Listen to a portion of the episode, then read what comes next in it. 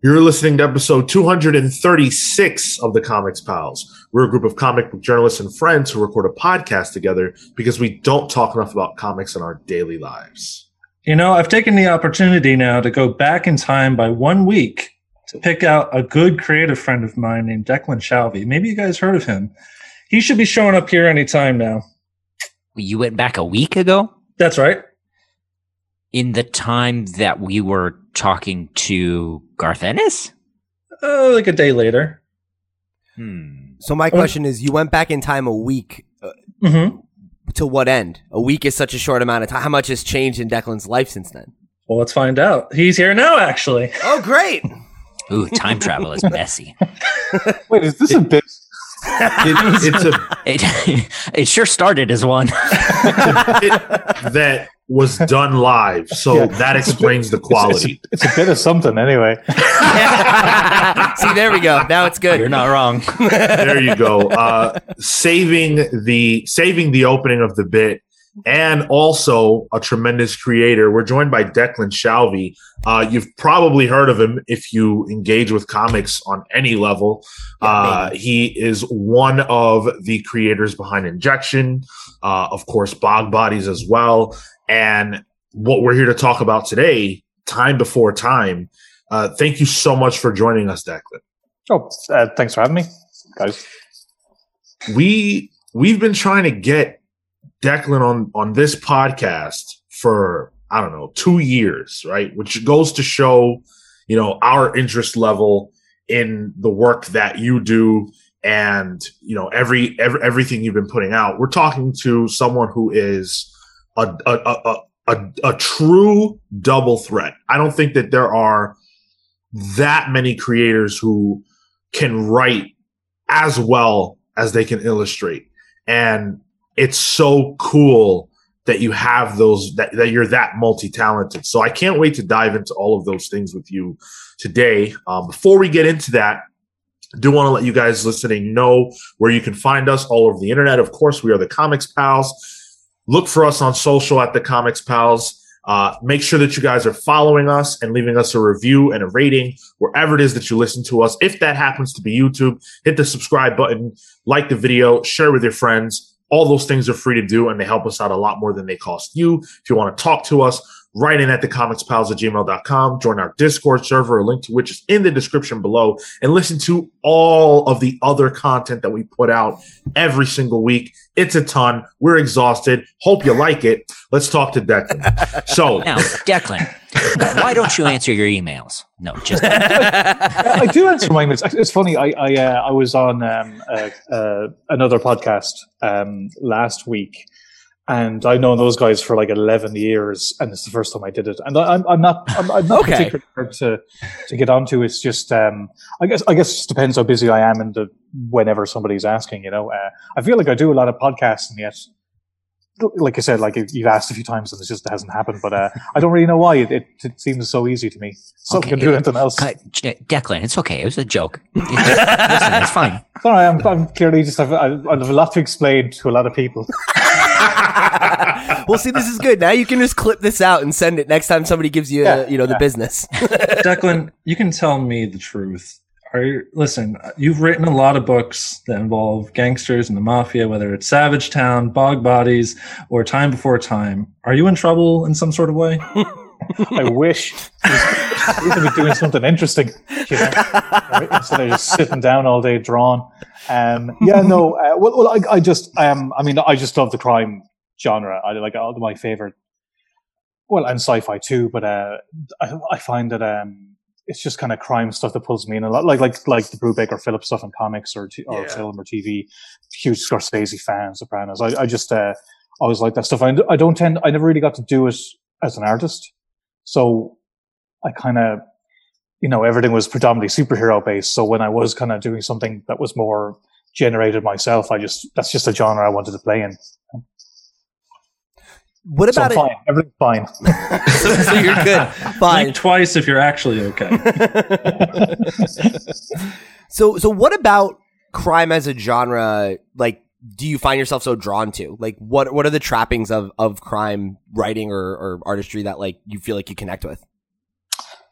Um, well, I think it's like, you know the believability of it. Like I think, um, I think we can all imagine our lives going down a slightly different track in a way that, say, you know, the the mental leap you'll take, like about you know, as if you were bitten by a radioactive spider, you know, that suspension disbelief is is great in that genre. But I think there's something that I think cuts a little bit more deeper that you know you can meet the wrong person on the street someday or you can make a bad decision that ruins your life i think i think it's like when you, i know if you ever watch a film and you're worried something bad's going to happen and like it happens to me like when a character's going down the stairs i'm like oh no they're going to fall down the stairs you know like somebody getting injured is way scarier to me like just you know somebody falling in the bath is scarier than you know apocalypse uh, you know, like those those things are great. I love them all, but I, I just find that um, those those type of things they just kind of cut you to in a much deeper place, Yeah. much more vulnerable place. Um, plus, I mean, you know, a crime the crime stuff is like it's the mood, it's the aesthetic. I just, I just, you know, I love all that stuff. I love, um, you know, shadows, tone, composition, just especially in in in film and, and like I said, comics too. Um, it just it just scratches a certain itch. I I was talking to a, a guy I know who was saying like it's interesting that you want to do you like crime so much when you're so good at drawing like more kind of fantastical things, which is true. Which is probably why I haven't ended up drawing a lot of crime. But um, but you know, there's there's nothing more satisfying than drawing like a really nice shadow on somebody. Um, and with that kind of, I think the closest I've actually gotten to draw crime was a Punisher book, and that's that's all it was. It was moody cityscapes and characters standing in hallways and stuff. And I don't know why, I just get a mad kick out of that. Do you uh, do you do anything that gets you in the mood for something like that? Do you listen to some kind of music? Do you read something? Do you watch anything that kind of gets you in that headspace? Um, not really. I, I think it's just because I've gen, I've gen, I have digested so much of that material. I think I probably don't need to. Um, I think uh, maybe I, I think when I was doing when I was doing Bog Bodies, I think I stuck on the Drive soundtrack a good few times. Um, but I also had a friend make a soundtrack for the book, and I listened Oh. to a lot of that while I was writing too, so that kind of helped.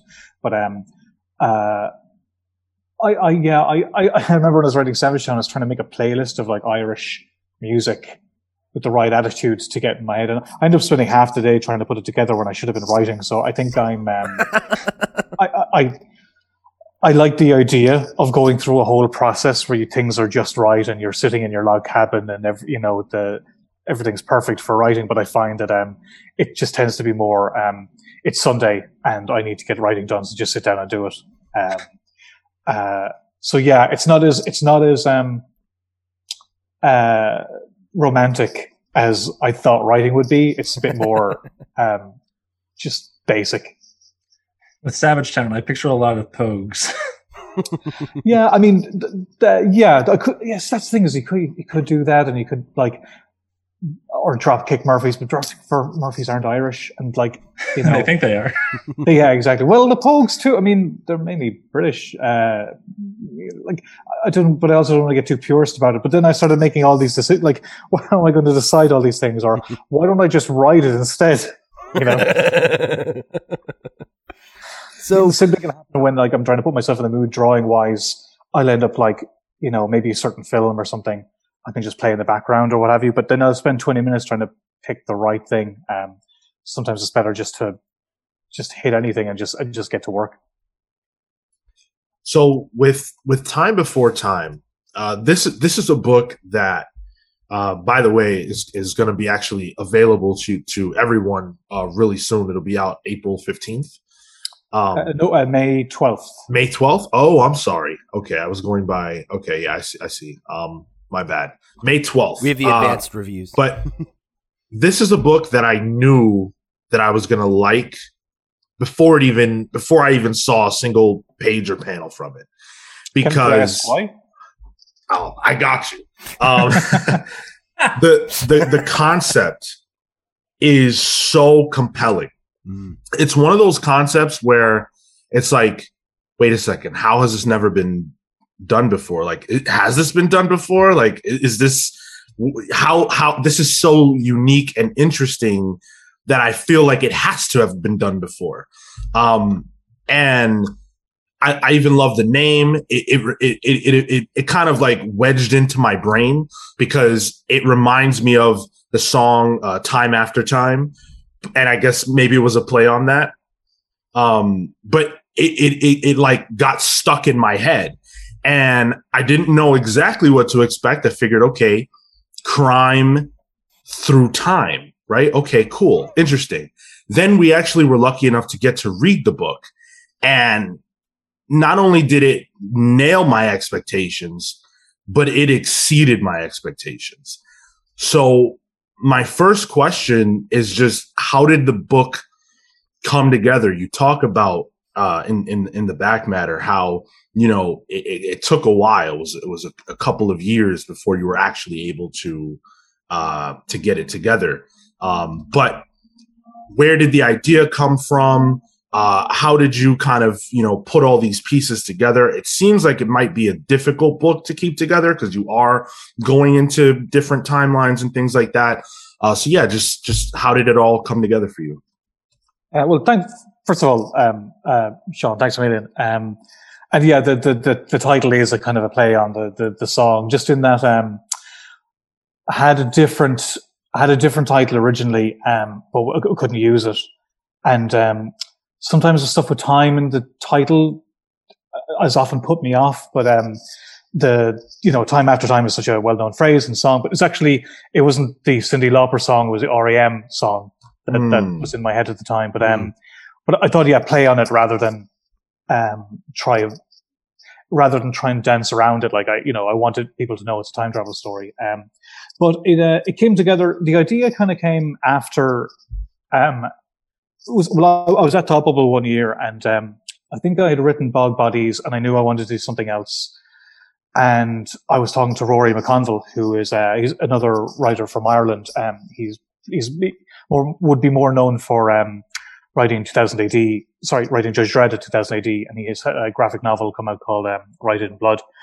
But um, uh, so yeah, this is a few years ago, and I just remember thinking like, um, I was kind of frustrated because I think he's a great writer, but he didn't have anything out in America.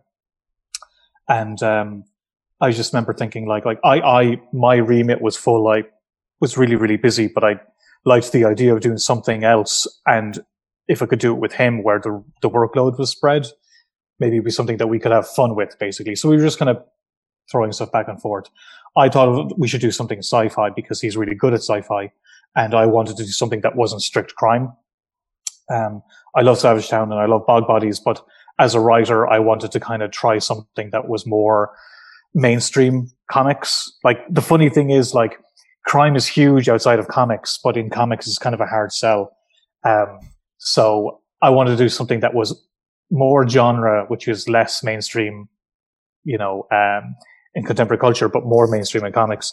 Um, so we're just going to bounce the stuff back and forth and, um, the I, I think I, I think I had had the idea about looking at time as geography, uh, because kind of reading up about immigration and stuff and thinking about like borders, uh, you know, the, the, the, the complications and, uh, you know, how they're needed, how they, you know, cause, you know, division, things like that. And what I love about sci-fi is that it tells you a story about you know, today using t- tomorrow effectively. And I was going to do sci-fi. I kind of wanted to, to, hinge around a certain kind of contemporary idea. So that, that's kind of where that was. And Rory had been kind of coming up with a lot of sci-fi stuff. And we weirdly, the more we talked, the, the, the more I realized we had less sci-fi connections and way more crime connections as regards like the material we liked. Um, so I kind of pared it down a little. And once, once that happened, it all just kind of clicked. Um, like for me, I'm not really like I think the time travel aspect of it is like a hook, but it's not really what the story's about. Um, it's an it, for for us, time travel is a way in which to kind of heighten the drama of the characters, and uh, also didn't want to make something that was like I've I've mentioned Looper as a kind of a inspiration because what I liked about that film was it was a great high you know high concept, but very grounded and didn't feel like. Mm-hmm. Um, like I'm a huge Star Trek fan and like they've done brilliant time travel episodes, but sometimes it is like, you know, you know, the, you know, the quantum realities are splitting within the whatever have you. And, and that's fun and I love it all. But, um, uh, I wanted to do something that wasn't that complicated. That was just fairly straightforward, um, very basic rules, but it makes the crime story a lot more kind of um, you can you can do more crazy things drama wise that'll you know that'll help the drama with this kind of sci-fi idea with uh, mixed in. I'm glad the Department of Temporal Investigations didn't have to come visit you, Declan. Not yet. not, not yet. Yeah, yeah. Um, like, look, I, I love, I do, I genuinely love all that stuff. But um, uh, I mean, this, um, um, this is a slight uh, tangent, but um, I was watching um, uh, Palm Springs the other day. I don't know if you've seen it. Yeah, really yeah. good.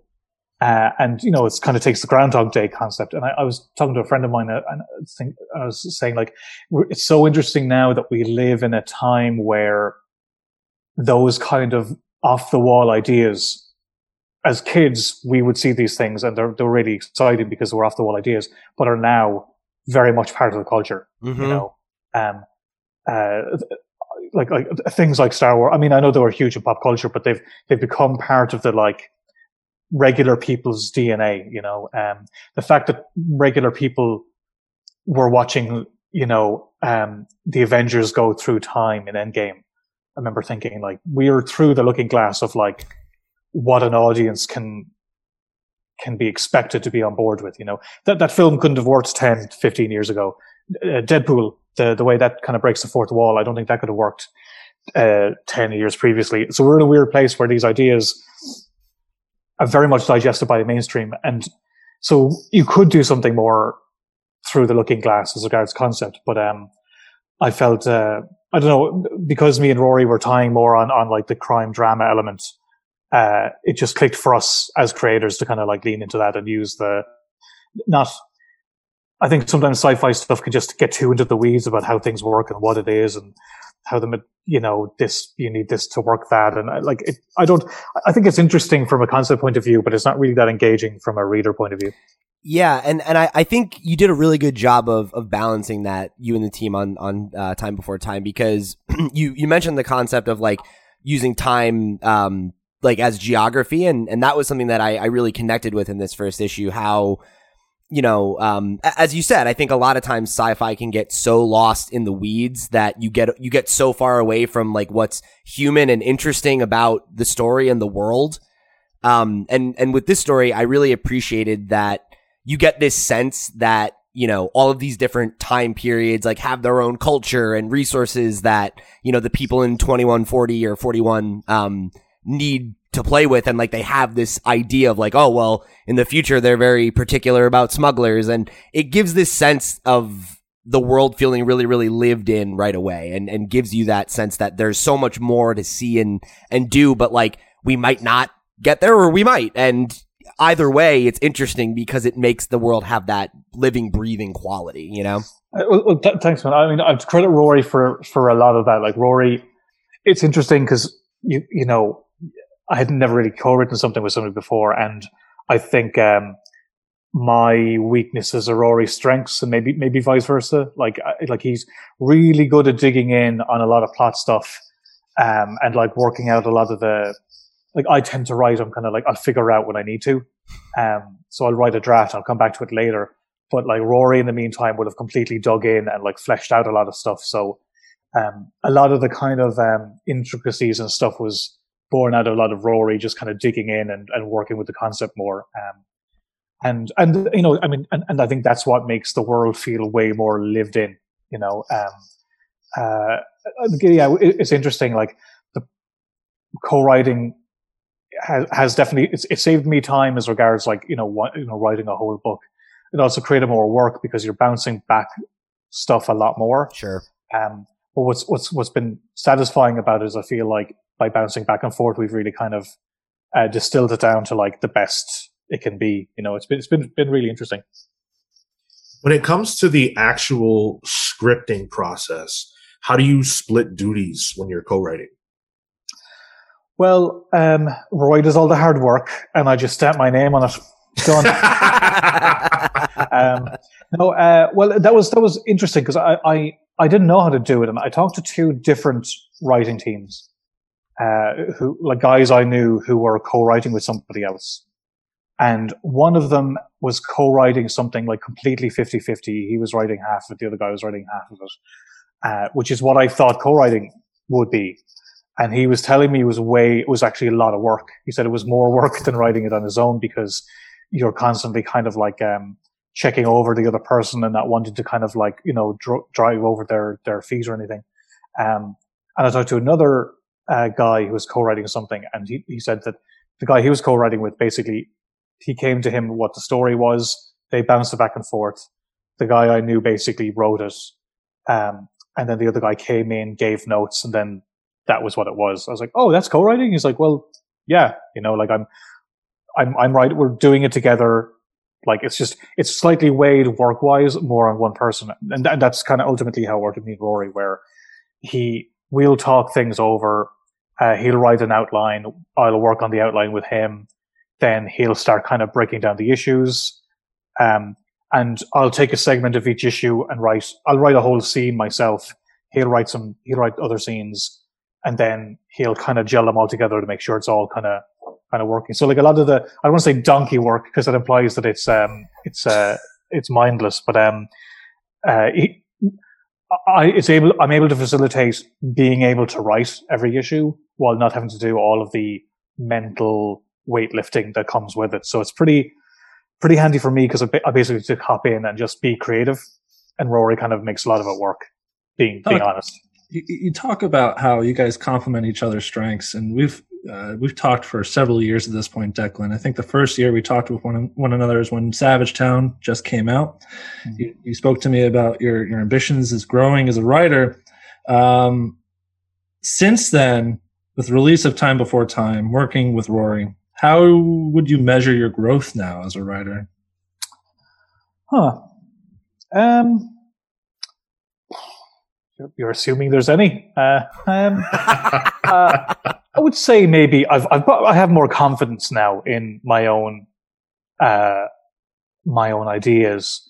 Um, I mean, I always work with an editor. I, I work with um, I worked with Sebastian Girner on Savage Town, and I, I mean, I was very insecure doing that.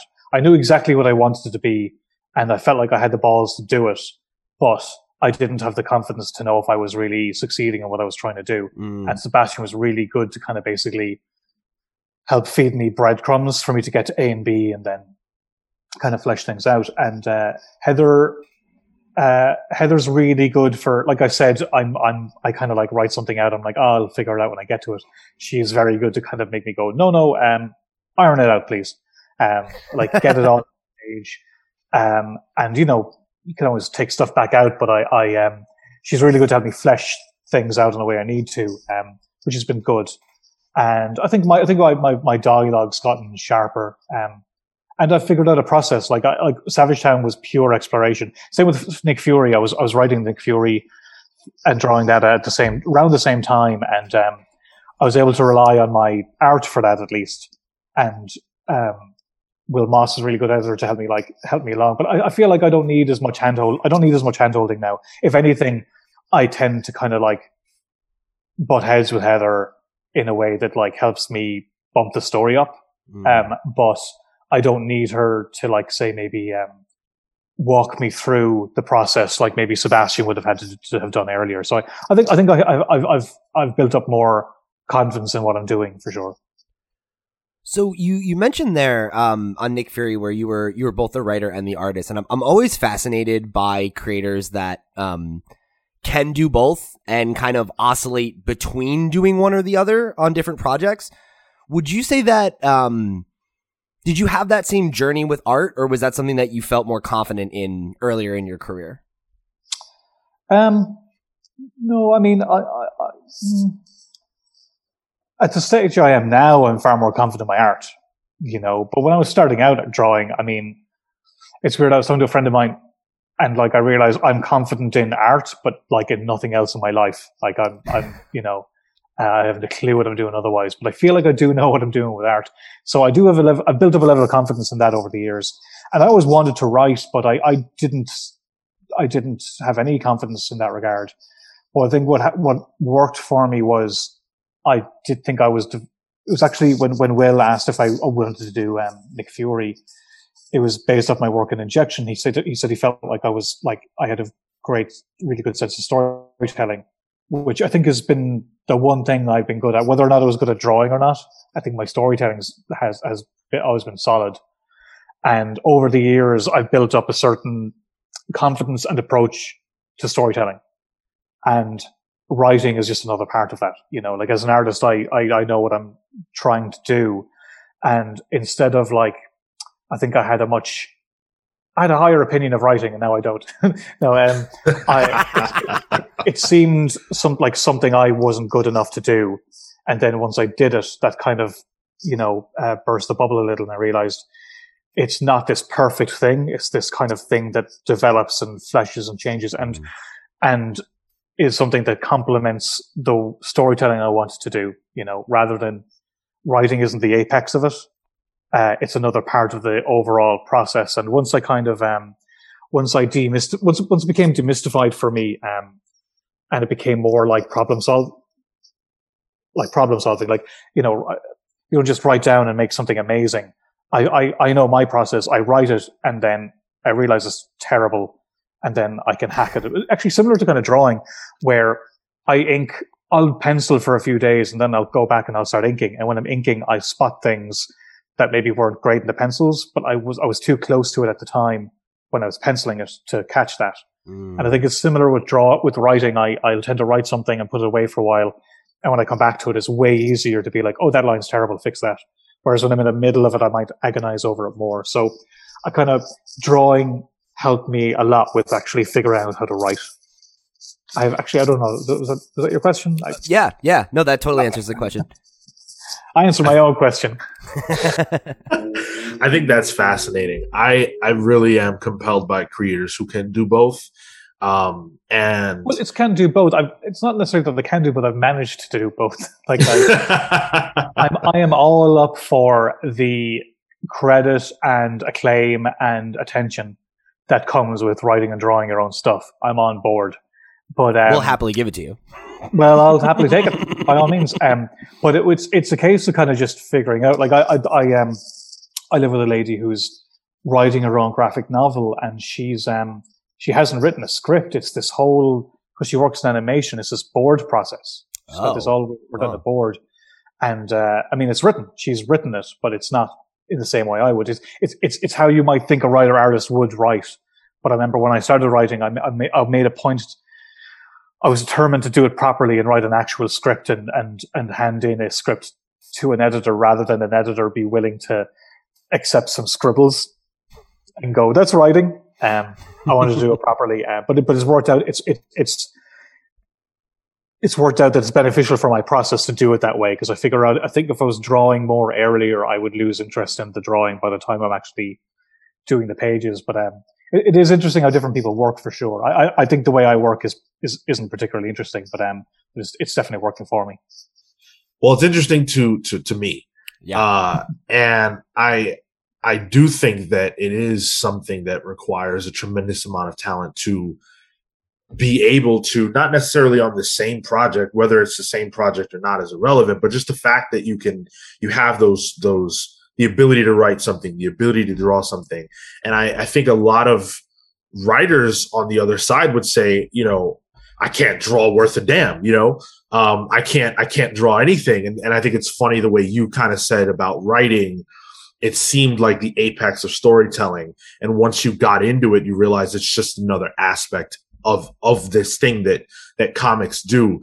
And when we talk about comics, a lot of times we kind of do talk about writing as the apex. You know, a lot of times reviews will gloss over art or it's just not as appreciated in the same way. And I think if we were all able to come to that conclusion and really understand that comics is a synthesis of both parts, um, we would be able to appreciate comics more in general.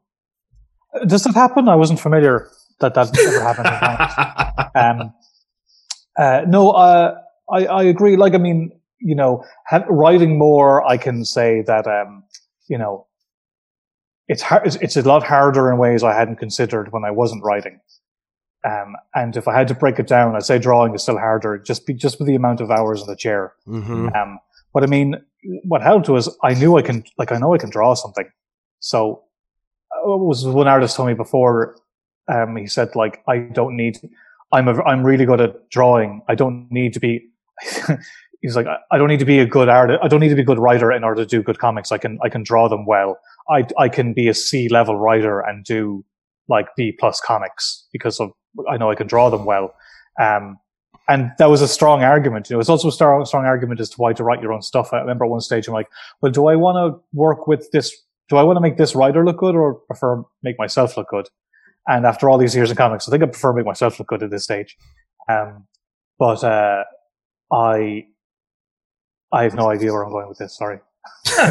No, that- I mean, Riff, that- it's okay. that that takes me to a, a question I wanted to ask. So, as you kind of found yourself developing your skills as a writer, and you know, um, now you're at a place where you can kind of you could do both, you could do either. Like, how do you gauge approaching like a new project? Like when you you know you talked about time before time and coming to this collaborative process, which was new for you, right? But like when you are thinking about your next creator owned story or you're like looking for, you know, whatever next project you're going to take on, like how do you try to balance, you know, writing versus the art or like, you know, like do you see yourself wanting to continue mostly focusing on writing or like does that even come up for you? Uh, yeah, I mean, yes and no. I mean, my living is drawing. I'm not really making a living as a writer in any way. You know, if anything, drawing comics is facilitating writing because I'm able to pay people to draw my stories.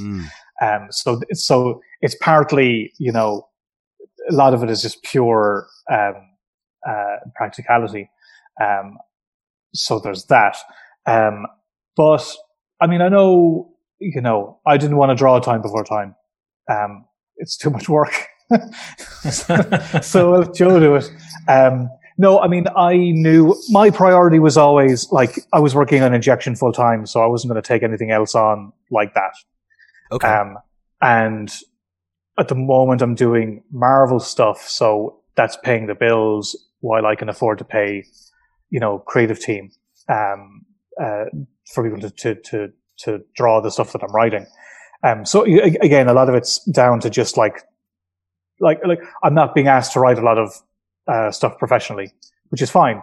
Um, but if I, I don't want to just be drawing comics, I don't want to just be drawing a Marvel story. I don't want that to be my career. I want to be, I want to make sure I'm investing in myself. yeah.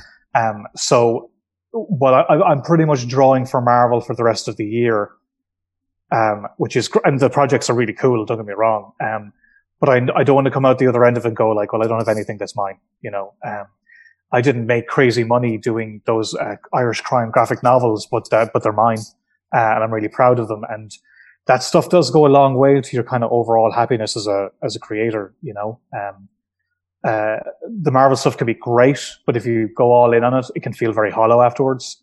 Um, but going all in on creator stuff is fucking exhausting. It's so much work with no money uh, for you know for a long time until you eventually see money. Um, it's such a it's such a drain on re- on your time and resources.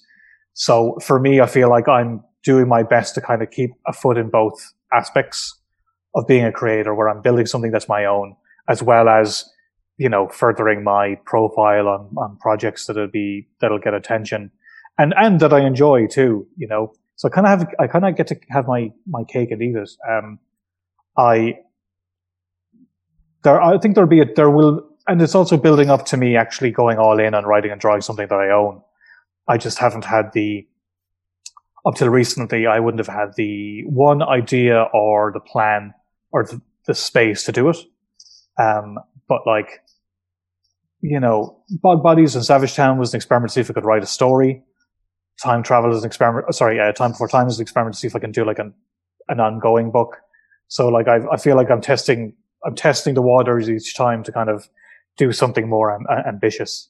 So you, you said that you're you're kind of building all of these projects with the the uh, goal in the you know the long term of being doing something that is you know you writing and and doing the art as well. Is that kind of where you want to see your career go? Where like most of your projects are things where you are handling both sides of it, or is there you know a part of you that does still want to like collaborate with other artists or other writers and Uh, yeah, actually, uh, uh, a creator I I'm a huge fan of emailed me out of the blue last week saying like, "Why don't you write and draw your own stuff?"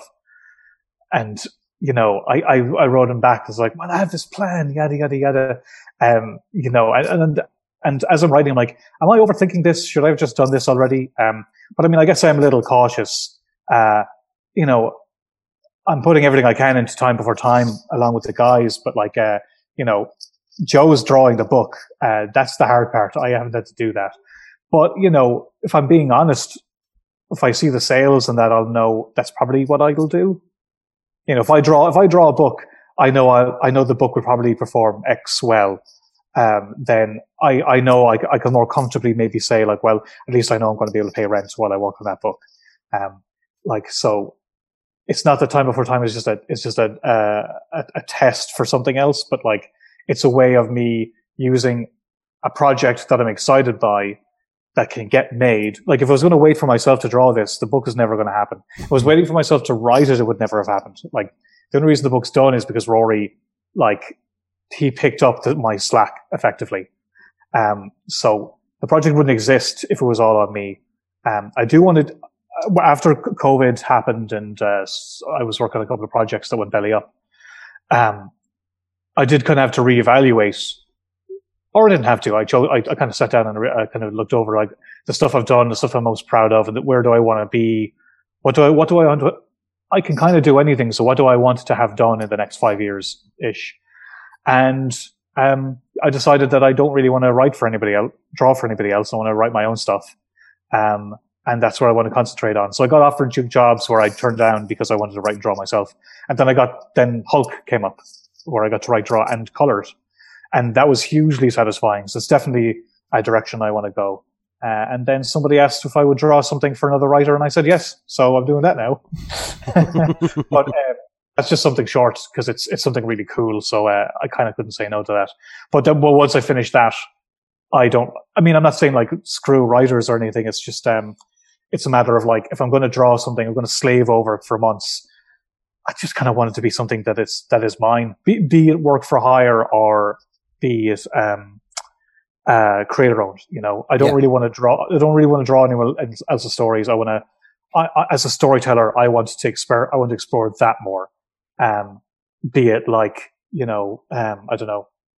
I'm trying to think of a character, uh, Jubilee. You know, be it a Jubilee comic or my own thing at Image or something. You know, so I, that, that's kind of.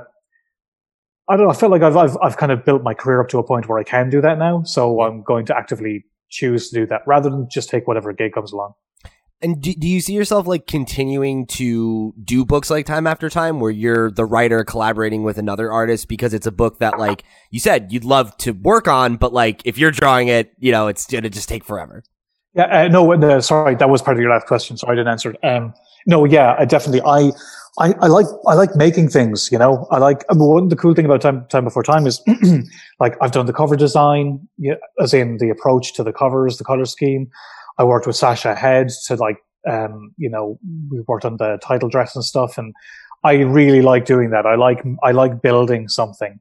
Um, I'm more than happy for somebody else to draw it because uh, I also really like artists. I like uh, I, I saw I was talking to a colorist friend of mine, and he showed me an artist he's working on, like a, a well-known artist doing something new. I'm like, oh, that, oh, that guy's great. I'd love to do something with him someday. Like, and who's to say he even would? But um, I'm genuinely excited by other artists. Like, I, I, I would love. I want to do my own stuff, but I'd more like, like I think Jeff Lemire has perfect. You know, if I could, if I was halfway organized uh, as that lad, which I'm not, um, I'd be happy because because I because I love I love seeing stuff come by come back. Like even like Joe, for example, we were talking the other day about how different our work is, but I think I think we actually have a lot of similarities as regards our panel compositions and composition in general. But like his the way he pushes and exaggerates his forms is a thing I don't I I do a tiny bit.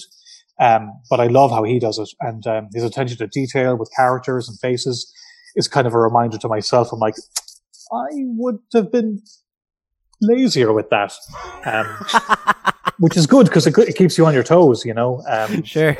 Uh, so so I, I I really enjoy even I got a variant cover off an artist I really love for Time Before Time, and I it was great because me and him chatted about the cover.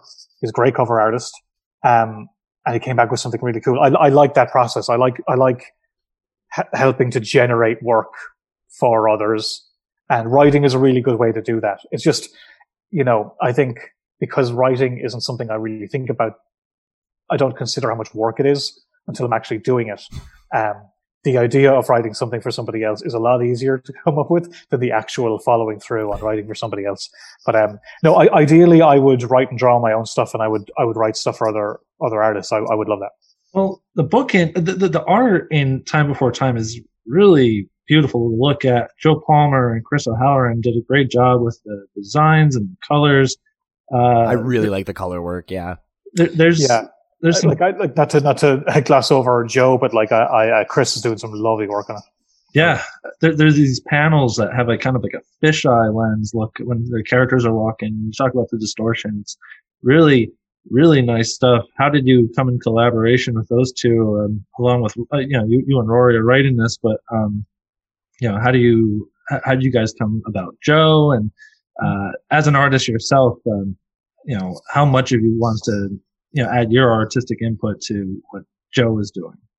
Well, I try not be a prick. Um, I try being the operative word. Um, no, I, I mean, it's the same with, uh, you know, working on, on anything else with an artist now, like, like what, what was same with Mike Henderson or Gavin, um, Gavin Fullerton or whoever else. Um, I definitely have an idea of what I'm going for and I'll try explain that as best I can and after that, just let them do it. Like I would, I would hate to be art directed.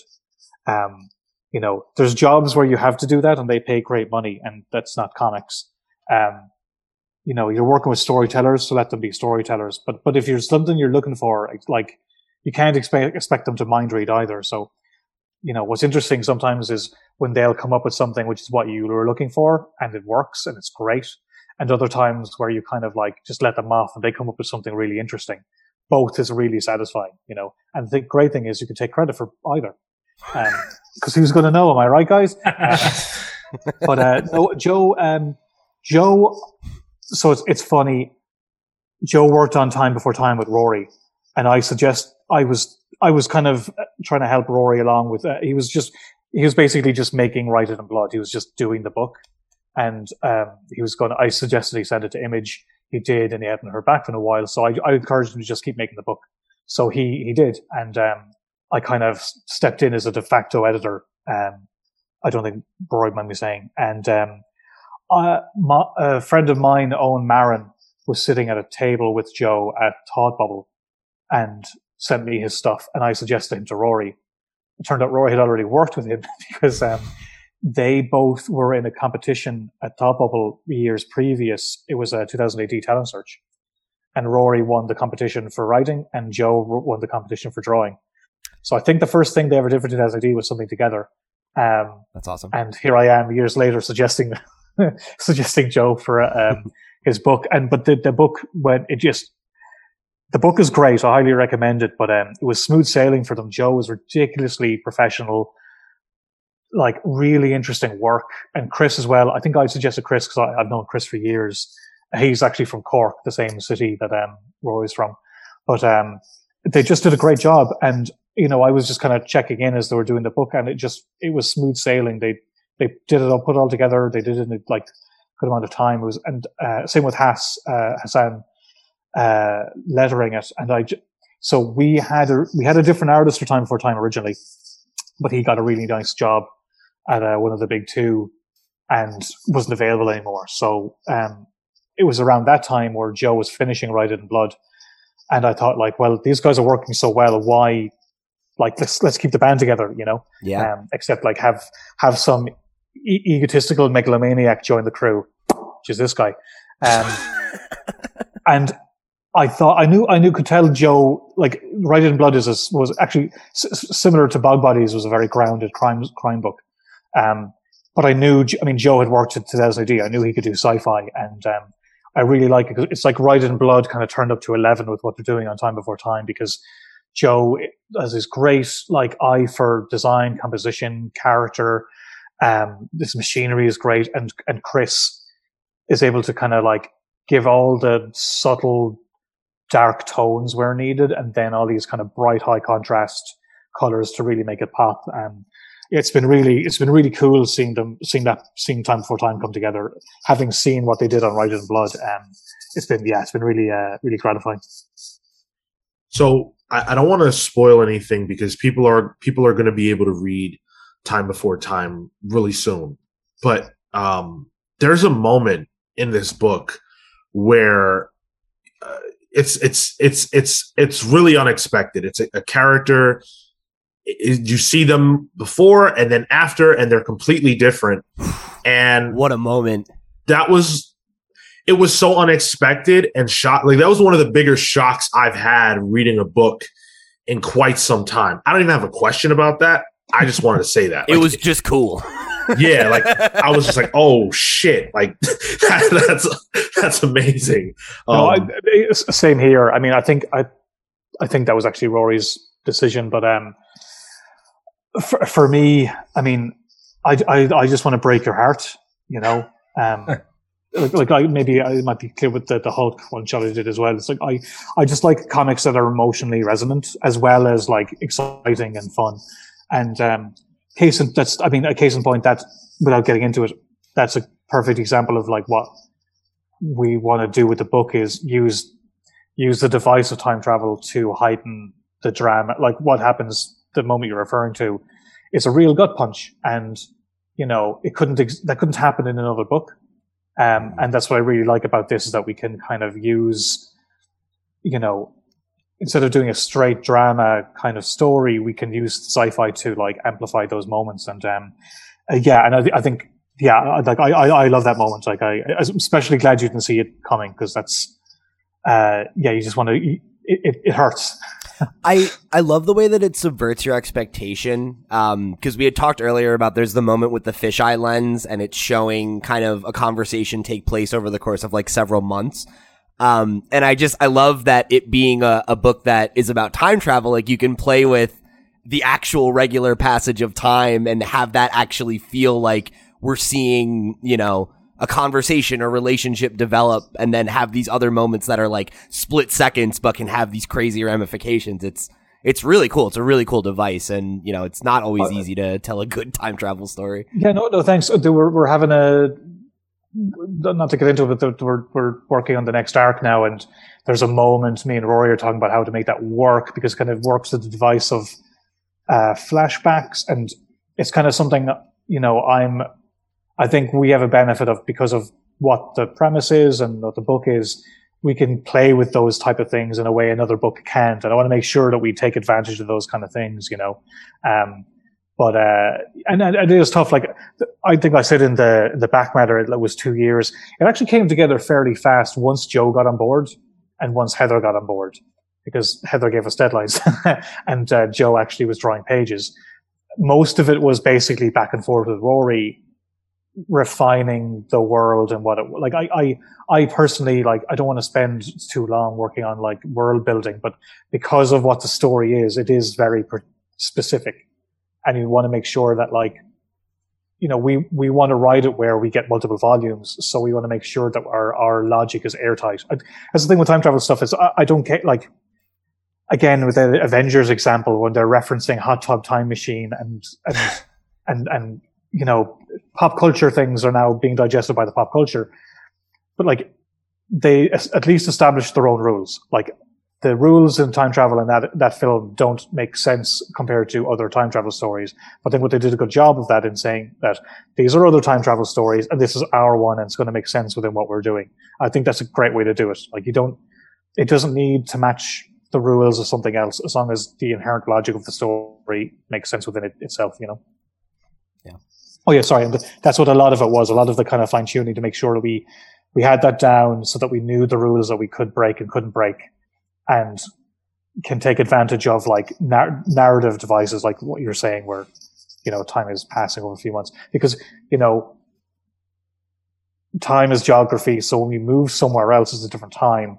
So it makes it difficult to like what if we're within the same year?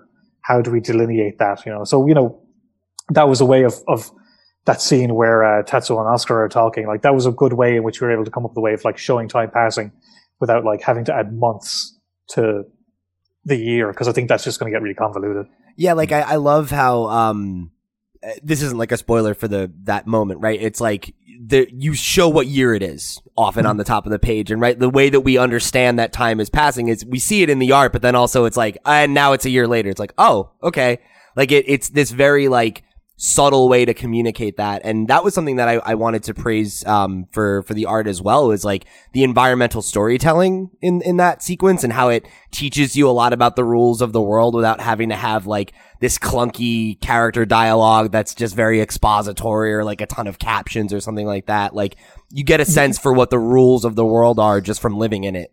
Yeah, I mean, I think I think some of that's down to well, just you know, Rory being a good writer, Joe being a good artist, and um, me having a bit of experience. But um, I definitely wanted it to have a. I wanted the book to have a certain aesthetic and a certain feel that when you open up the page, you know it's my favorite. My favorite image comics are the ones where, like, if I show you a page, you know what the book is. You know it's Paper Girls or Saga or um, you know Deadly Class, or even though you might have seen those artists do another book you want it to feel like the book is, is, is its own thing. So that was a big part of it. And, um, you know, Rory was really good.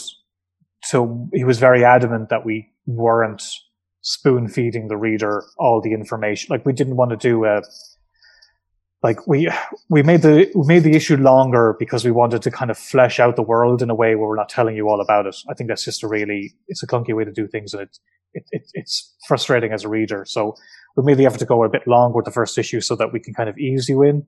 But I mean, a lot of, being honest, a lot of the world building is just all the stuff that Joe puts in there, you know. Um, mm-hmm.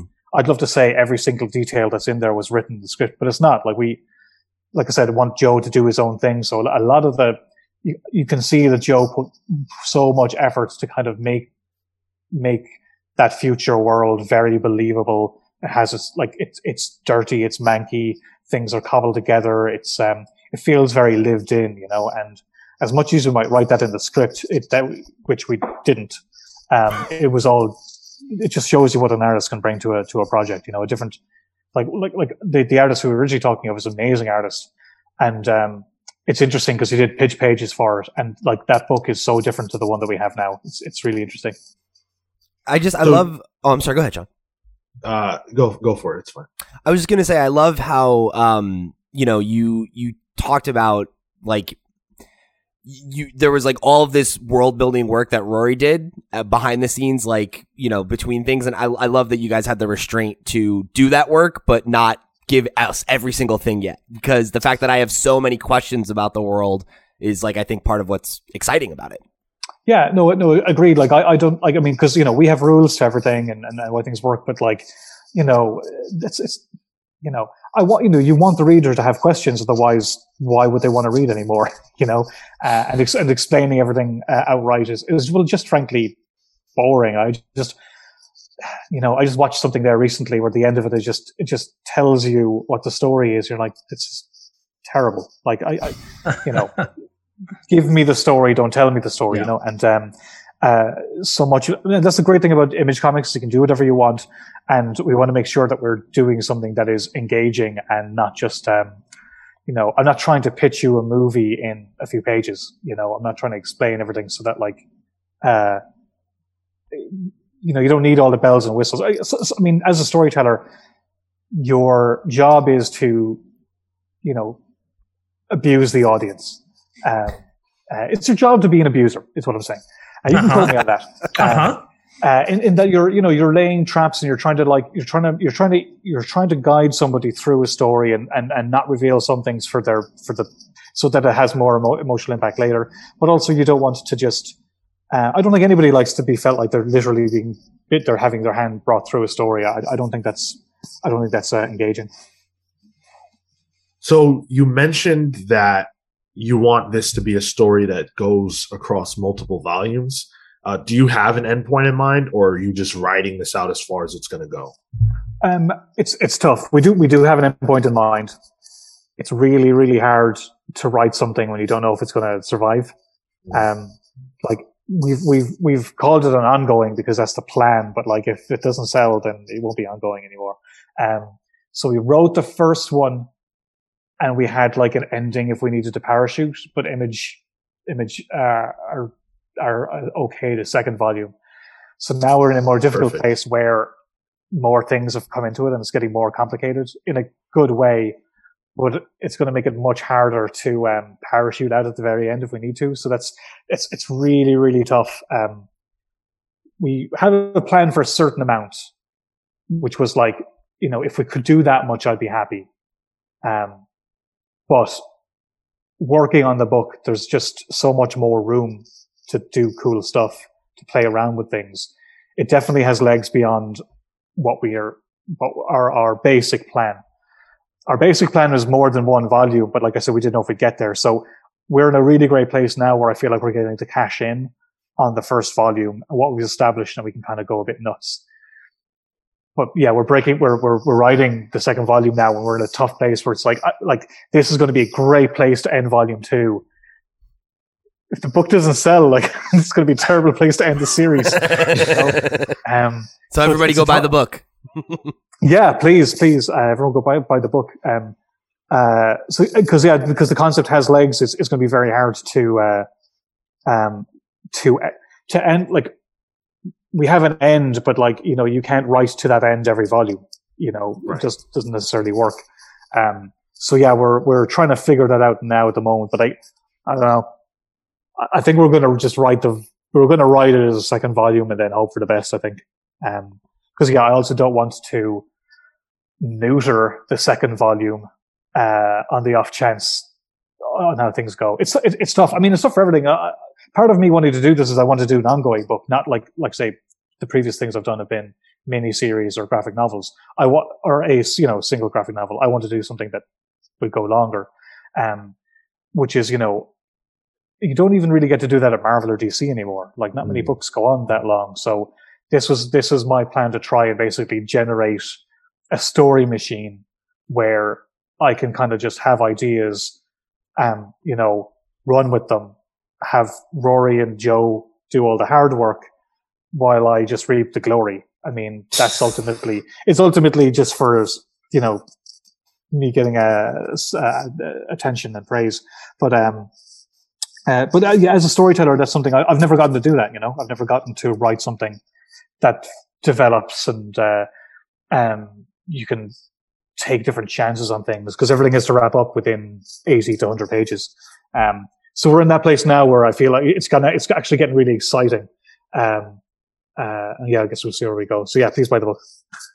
Speaking of books that you should buy, let me pivot to another book of yours that I'm a big fan of, which is Bog Bodies. Oh, thanks, man.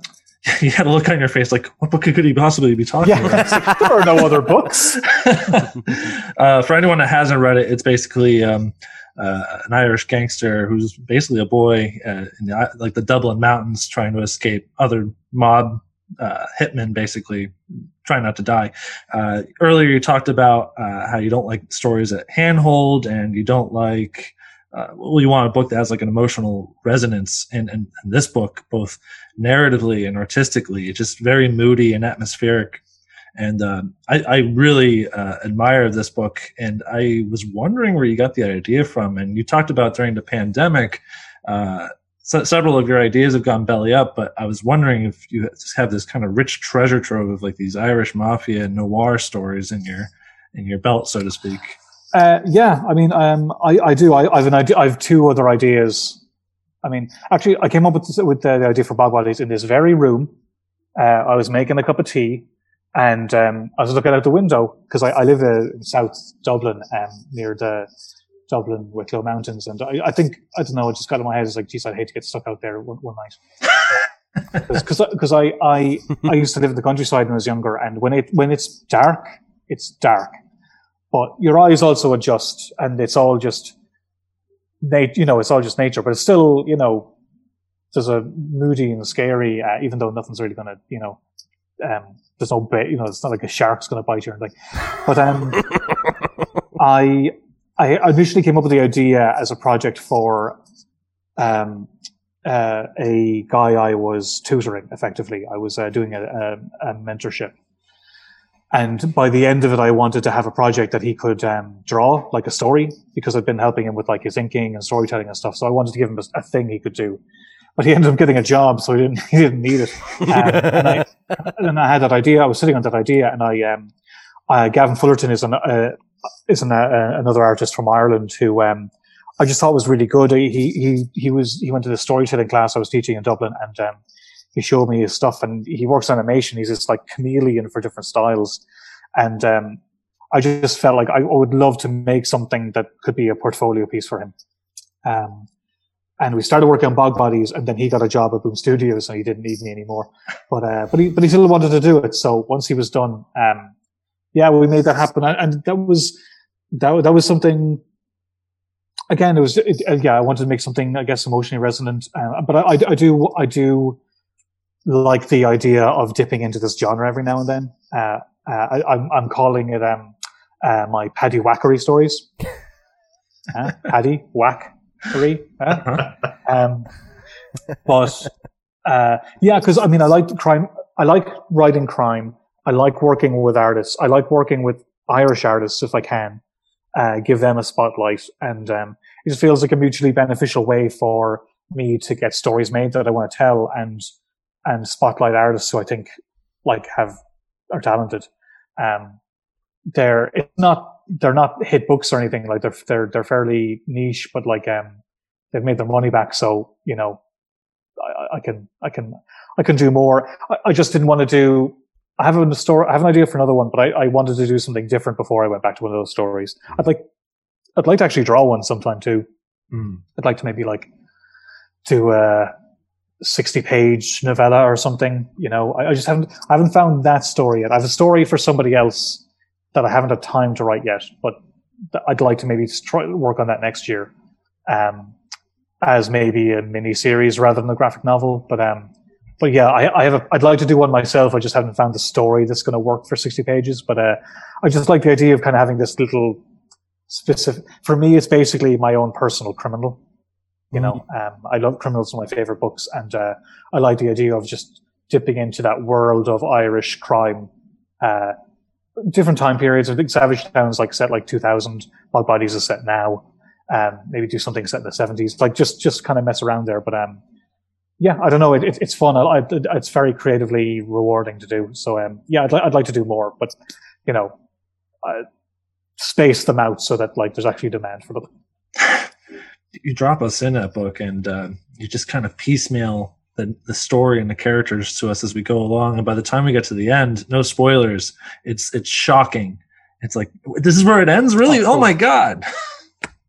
Just um uh, well th- thanks man. I i i mean i actually think that story wraps up very satisfyingly i loved it if, if you if you think some things through i mean like there's some films that like end things in a weird way and you're like what the the fuck? But um, uh, I, I try to make sure it was satisfying in a way. But I, but I also, you know, I like I like I like done in one stories. I like reading is some things. Some people have said to me, "It's like, oh, is there going to be a sequel?" I'm like, no, like that's that's that's that. And I, that's not where I, I got. that's not what I thought was going to happen. Yeah. um, but I, I, I, I really, I have a real soft uh, spot in my my my heart for that book because I, I felt like I think I I think I pushed myself as a storyteller with that one more. Yeah. Um, Savage Town, I'm really, I'm really proud of. Like, uh, but th- that's, I would say it's a relatively A to B story. Um, but uh, with Bog Bodies, I think I did something a little bit, a little bit ballsier on not as a like not hugely brave or anything, but just um, uh, as a as a as a writer, I felt I kind of pushed myself a little bit more on that because um, it can it can you can really settle into just doing your job and telling the story and getting from A to B. And uh, especially if you're doing something creator owned, I kind of feel like you need to kind of, you know, like risk is, we're very risk averse these days. And um, I wanted to try and, like, if I was going to do something, I was paying everybody in the book. So really, the only thing I was going to lose was money. So if that's the case, just just make it everything I wanted it to be, basically. It's the same with Savage Town too, which I, I know I said it was an A to B story, but you know, writing it in the accents and the the, the mm. spe- very specific accents, um, working with Phil, who wouldn't be like his work wouldn't be like mainstream style or anything, but it's exactly the book I wanted to make.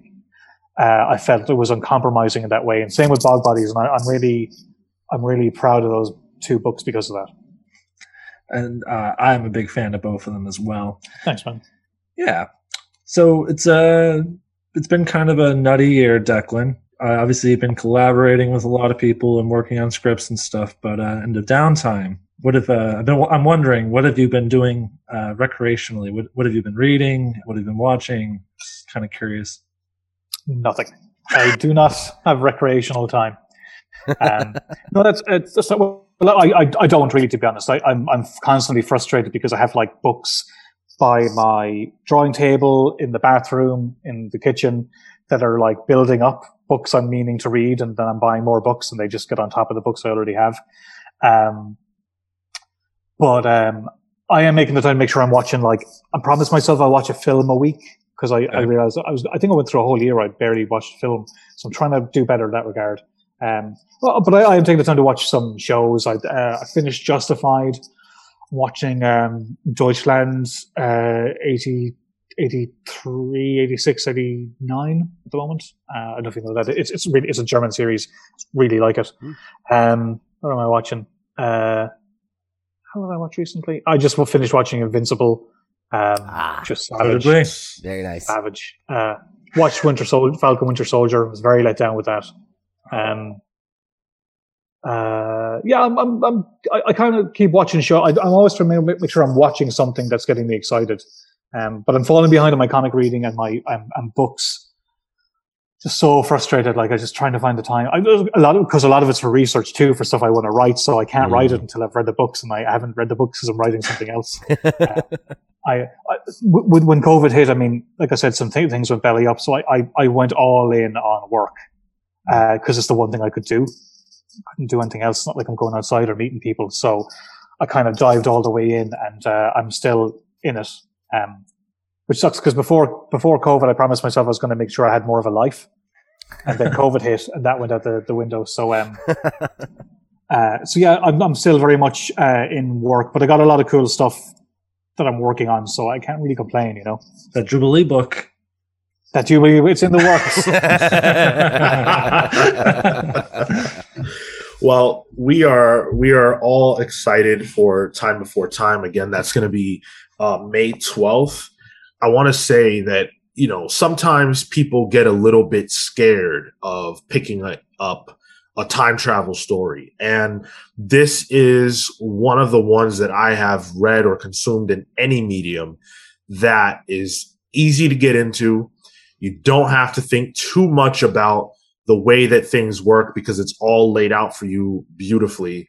Um, there's not even a lot of expository dialogue. So all the things that we worry about when we get into these kinds of stories are not there. And you can actually just sink your teeth into what is a very, very compelling uh, story that I, I really hope uh, people who are listening to this give a chance to.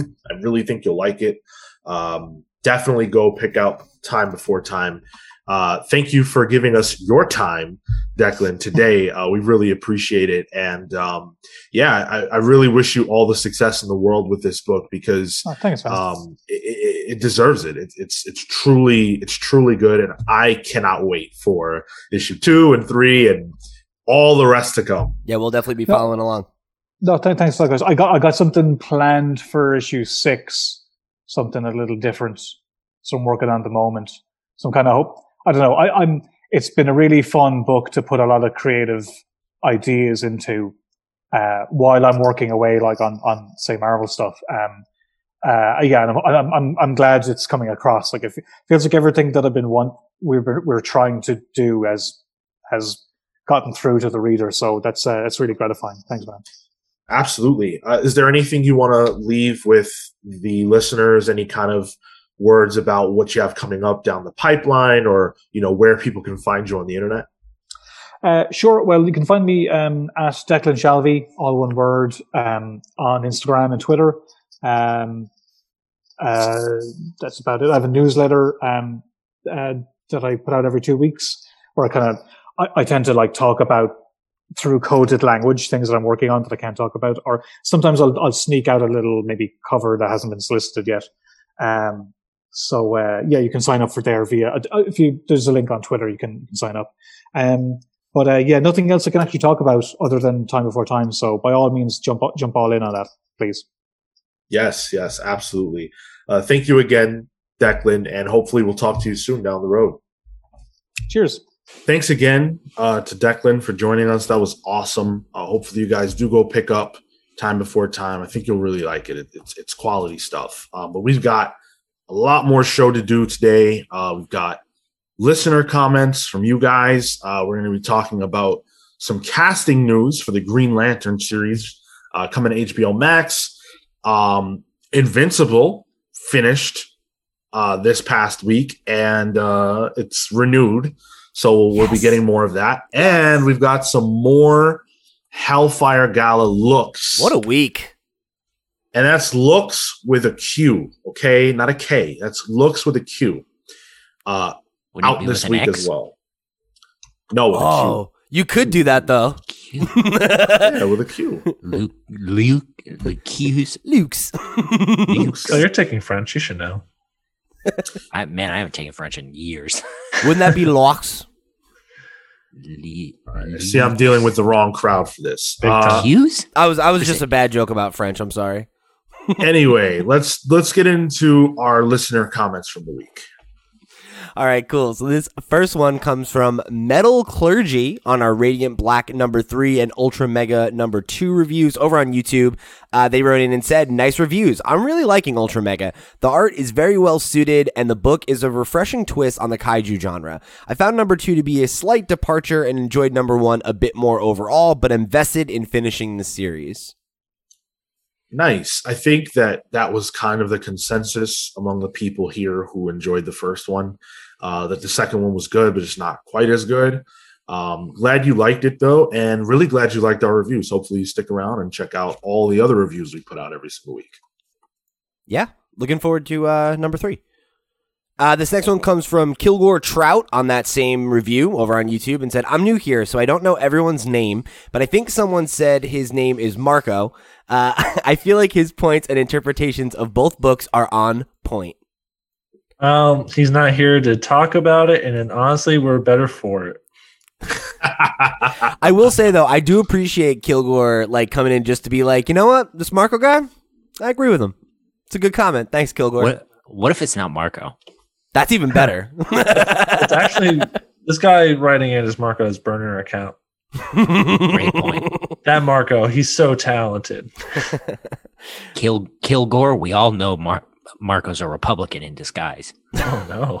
Oh no. this uh, this next one comes from Joseph Winbor again over on the Radiant Black and Ultra Mega 2 reviews. Uh, I'm very interested in what is to come on Ultra Mega. Like hopefully all these loose ends will tie up triumphantly in the next two issues. If not, I won't be picking up this book any longer. Visuals are mm, good, but I'm waiting for some super visuals that tell the story uh, versus so much text. The intro with Eyeball Guy and him at the end were fucking dope. That eye popping out of the tent, finding his warrior uh, that he needed was pretty damn cool. Fingers crossed for not being de- let down next issue. Uh, same, I guess. I mean, my fingers are crossed too. I want it to be good. Uh, it's interesting that you find that the visuals are um, uh, maybe, well, let's say, subpar. I, it, to me, that's been what's really driving the narrative here. Yeah, that's the main Yeah. event. I, I, I think your criticism about the uh, the amount of the sheer amount of words that we're confronted with in both issues is totally fair. But man, the art is. I mean, you talk about the eye popping at the end of the first issue, like that to me is both issues and their sheer quality of, of the visuals. I don't know, man. I don't remember any words in number one. I mean, I, I'm I'm sure they were there, but that like, I for me the visuals were, you know, the thing to be there for. Mm. So like, I I don't remember any of the words. Yeah, I mean, I, I didn't care for the visuals either. I think it's it's definitely a taste you have to you have to have you have to have the taste for that. Um, Yeah. Maybe uh, this isn't really up Joseph's alley.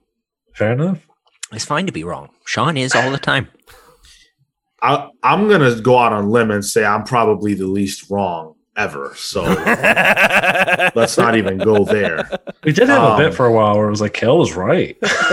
well, yeah, that's because it was so abnormal. That's right.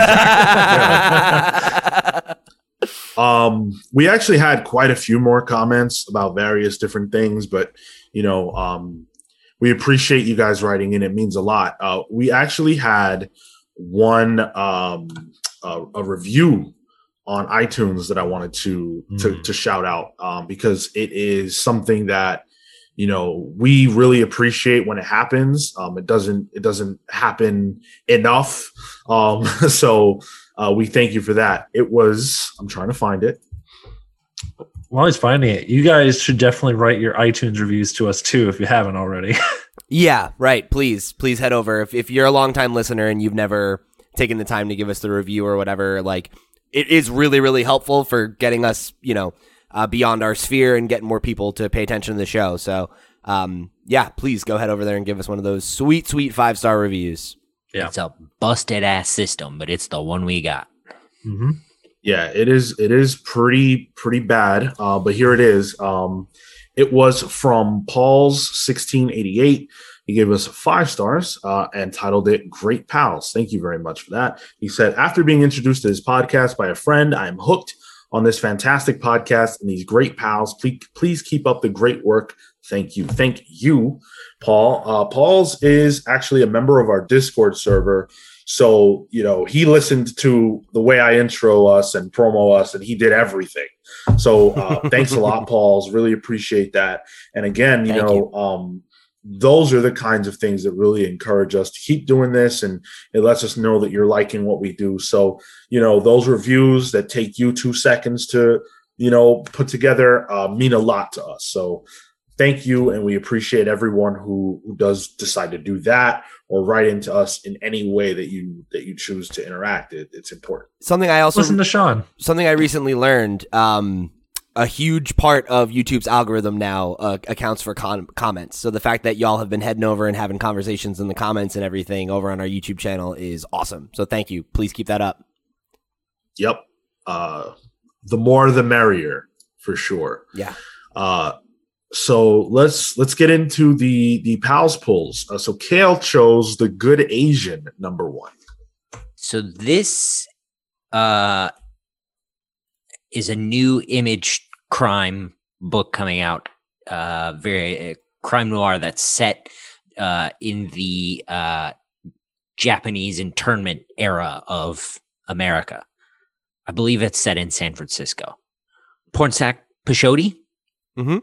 is the yes uh is back uh, is back with this book and um it's man it is great i i would put it up there with and this might sound controversial put it up there with Blacksad Okay. and the one person who would argue with that is in here How do So- you know how good it is, Cale? because i read it How did you read it, Cale? With my eyes It's a, sean pl- it's a plug, Cale. Okay, God, Image No. Image sent us it's advanced not a plug reviews. it's words We're Oh so my thankful for Image to send us these ex- Oh. these early copies. If you haven't checked it out, our review of the Good Asian number one is already up on all on your feed. So go check it out. Oh, There you go, here's another Sean. plug. Here's another plug for you. Pornsak did the art for a book that we had a book club on called Infidel. That was sick. You should go check that book club out. Did he do Didn't the art? Yeah didn't he write that Or excuse me, he wrote it, so I already messed up the plug. But there you have it. Oh man, a bu- couple of butt plugs here In any event, uh, yeah, I and agree. that's and that's not even fair because those provide pleasure Uh, well, yeah. So we we do have a review out. The book is good, and uh, you should probably check it out. Both our review and the book itself. I think that's what Cale was getting at. Mm-hmm. Um, Pete chose Swamp Thing three. yeah. Uh, Swamp Thing's been a really fun ride. Um, similarly to plug, uh, we did uh, a great interview with uh, the writer Ram V, and before that we had Mike Perkins, the artist, on um, just a few weeks before that. Both really great conversations, and um, I really have enjoyed uh, both issue one and two. And um, I'm I'm just excited to see more. Like I, I think what what uh, Ram and Mike have been doing has been really really cool. And um, as kind of a newer Swamp Thing fan, um, it's fun to be reading something that's like new and like significantly new to the the mythos um and be reading it as its contemporary because I've literally never done that with Swamp Thing before. Um so yeah, it's it's been fun. It's been a fun book to be a part of month to month and um it hasn't let me down yet. So I uh, highly recommend it. to go with that there's a, a variant cover with Poison Ivy on it by Mm. um, Kyle Oh. Hotz. Really? Oh, Uh, yeah. And it is yeah you might check our um uh, Chat. uh our zoom chat pete Oh, I okay. put a link to it Cool. um it's very good absolutely. Um, I chose Eve number one. So Eve number one is a book coming from Boom, I believe, and it's it's one of those books that's like being super hyped, similar to how uh, something is killing the children was super hyped. You know, it's, it's one of those. Um, it's selling out in pre-orders. People are really, really excited about it and a lot of times i don't really i don't really like get into all of that um i just let the book be what it's going to be um it's it's by Victor LaValle and joe Mig, migjian uh it's, it's I'm, I'm sorry if i if i butchered that name um but there's a cover for this book that i will not be able to buy because it's 75 bucks but it's an Ario Anindito virgin cover and it has Eve, the, the titular character, and a bear, uh, like a like a like a stuffed bear, riding on a piece of like wood or or whatever in the water, and it's so amazing and funny.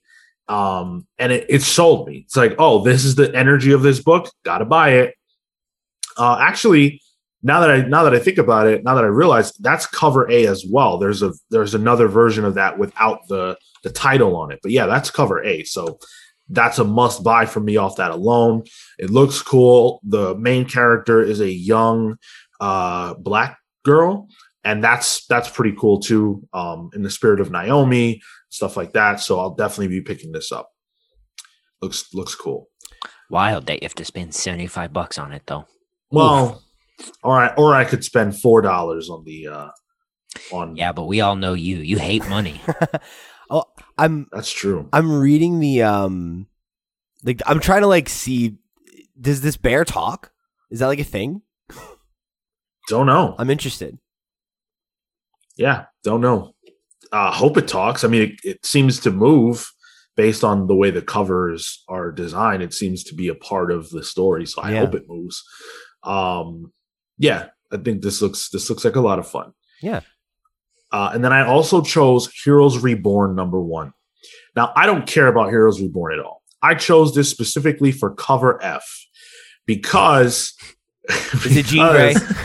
It's absolutely not Jean Grey. Damn. Um, wonder It- woman it's it, it well, heroes reborn as dc characters Wait, not exactly not. But Wonder what? It it really looks like Wonder Woman though. Yeah. So uh this is this is the story of what if this it's not a what if exactly, but uh the Squadron Supreme is basically the Avengers because the Avengers don't exist. This is like an alternate reality tale spinning out of Jason Aaron's Avengers story. And whatever's going on in there has resulted in a world that the Avengers don't exist in. And now it's the Squadron Supreme of America who are uh, you know, supposed to keep watch over the world, and they deal with, you know, all these weird amalgamation characters like Doctor Juggernaut. I don't know if you guys remember when we saw that. It was like Mhm. Doctor Doom and Juggernaut combined. Yeah. Um, all that's fine. The cover features the Squadron Supreme version of Wonder Woman, and my God, it's an Artgerm cover. Artgerm is great. We all know that. Uh, I don't get that thirsty for covers all the time, but boy, oh boy. And Can you tell us what you see, Sean? sorry, Can you tell us what you see on that cover? Like, uh, I what- see Wonder Woman. I see a a a very powerful, uh, muscular, presumably tall woman. Her fucking neck And- muscles are terrifying. Yeah, and I and I I see that and I know that I need it, so I'll be picking it up. Uh, and hopefully the book's good. I guess I don't really care though. whatever. I'm just saying this this Wonder Woman looks like she could squeeze your head like a fucking grape. That's the point. hell yeah Yep. So uh, I'll be here for that. And I'll let you guys know the quality of the book next week. Uh, so let's talk about conventions. We talked last week about, I think it was last week, the return of New York Comic Con. This week we're talking about the DC FanDome. DC FanDome, of course, last year uh, was a huge uh, virtual event that DC put together where they showcased a lot of stuff. They showcased um, the new Batman movie that's coming out by Matt Reeves, uh, which of course has since been delayed. Um, they showcased that's where we learned about the Static Shock uh, milestone revival, and they showed some stuff from that. Um, it's crazy to think that that was a year ago that this that this event happened. Yeah. Um, but yeah, so they're bringing that back uh, this October. Um, it was in August last time, uh, and it looks like this year they're going to have so many things to show. Uh, Suicide Squad will be out already, but we're going to have um, Black Adam stuff, I would imagine. Shazam, more more uh, Batman. I can't really see how they would have Flash stuff to show because that literally just started uh, filming. And by the way, we yeah we know that um, we know that uh, Michael Keaton will actually be in it. He's confirmed. Oh, good, uh, good. That he will be in it. Yep, that he is in it. So yeah, um, we know that. We don't know if this event is going to have people. I know that was a big question. If it would have fa- fans actually attending, I doubt it. Um, they're saying it's a global event. That leads me to believe that it's going to be virtual again this year. Yeah. And frankly, I think that makes a lot of sense because the way that they produced it, uh, it, it worked out. I think it was a it was a hit. It was a success and you can't do the you the way this was done you can't exactly do that when you have physical fans present so um, i think this is smart for dc i would be interested though to see how they would put their heads together and come up with a version of the FanDome that does have fans present I I wonder if they might eventually do that. I could see it being a lot like um that event that PlayStation used to hold a couple years ago. They haven't done it in a while, but uh, they called it PSX, and the whole thing was that it was like they had a convention hall and you know somewhere in California, I think it was San Diego, and it was like you had fans there, you had journalists there, and people on the show floor or whatever, and all of the you know the stuff that we saw on the FanDome side of things. Um, you know, all the panels, all the trailer reveals, all the kind of stuff that Sean's talking about. Um, they have those things in kind of like a typical Comic Con, you know, E3, whatever presentation where it's people on a stage or whatever, and you broadcast that part, and then the rest of the event is, you know, the in person stuff. And that, like, all of the in person stuff is not anything that you would, like, bother broadcasting or like be able to like it was more about like vendors and like tournaments and you know meetups and like it's more of a community based thing so i i feel like if you kind of adopt a similar model to what you know we do at Comic Con, right? Where the show floor is the show floor, and the panels, the biggest panels, are are broadcast on Twitch or wherever, or you know on the FanDome website. Um, I feel like that could be a cool evolution, but I definitely agree with what you're saying, Sean, in that this being a digital first event, um, I think is the wise choice because it served them so well last year. It was like such a hype moment, and like everybody on Twitter was talking about it. You know, like they they had their you know um, the the world stage that day to be able to go out and and you know peddle their wares, um, of which they have a ton. You know, and like I think that was we saw Gotham Knights there for the first time too, right? Yep. Yeah. And we, we saw our favorite movie trailer, Wonder Woman 1984. Little did we know. Um, Sean fell in love with Cheetah. yeah. Okay. yeah. So I, I, think I think like with how multifaceted what DC does is um, doing something like this where they can control the moment and um, you know and and not have to compete for oxygen with whatever Marvel trailer also came out that day or whatever.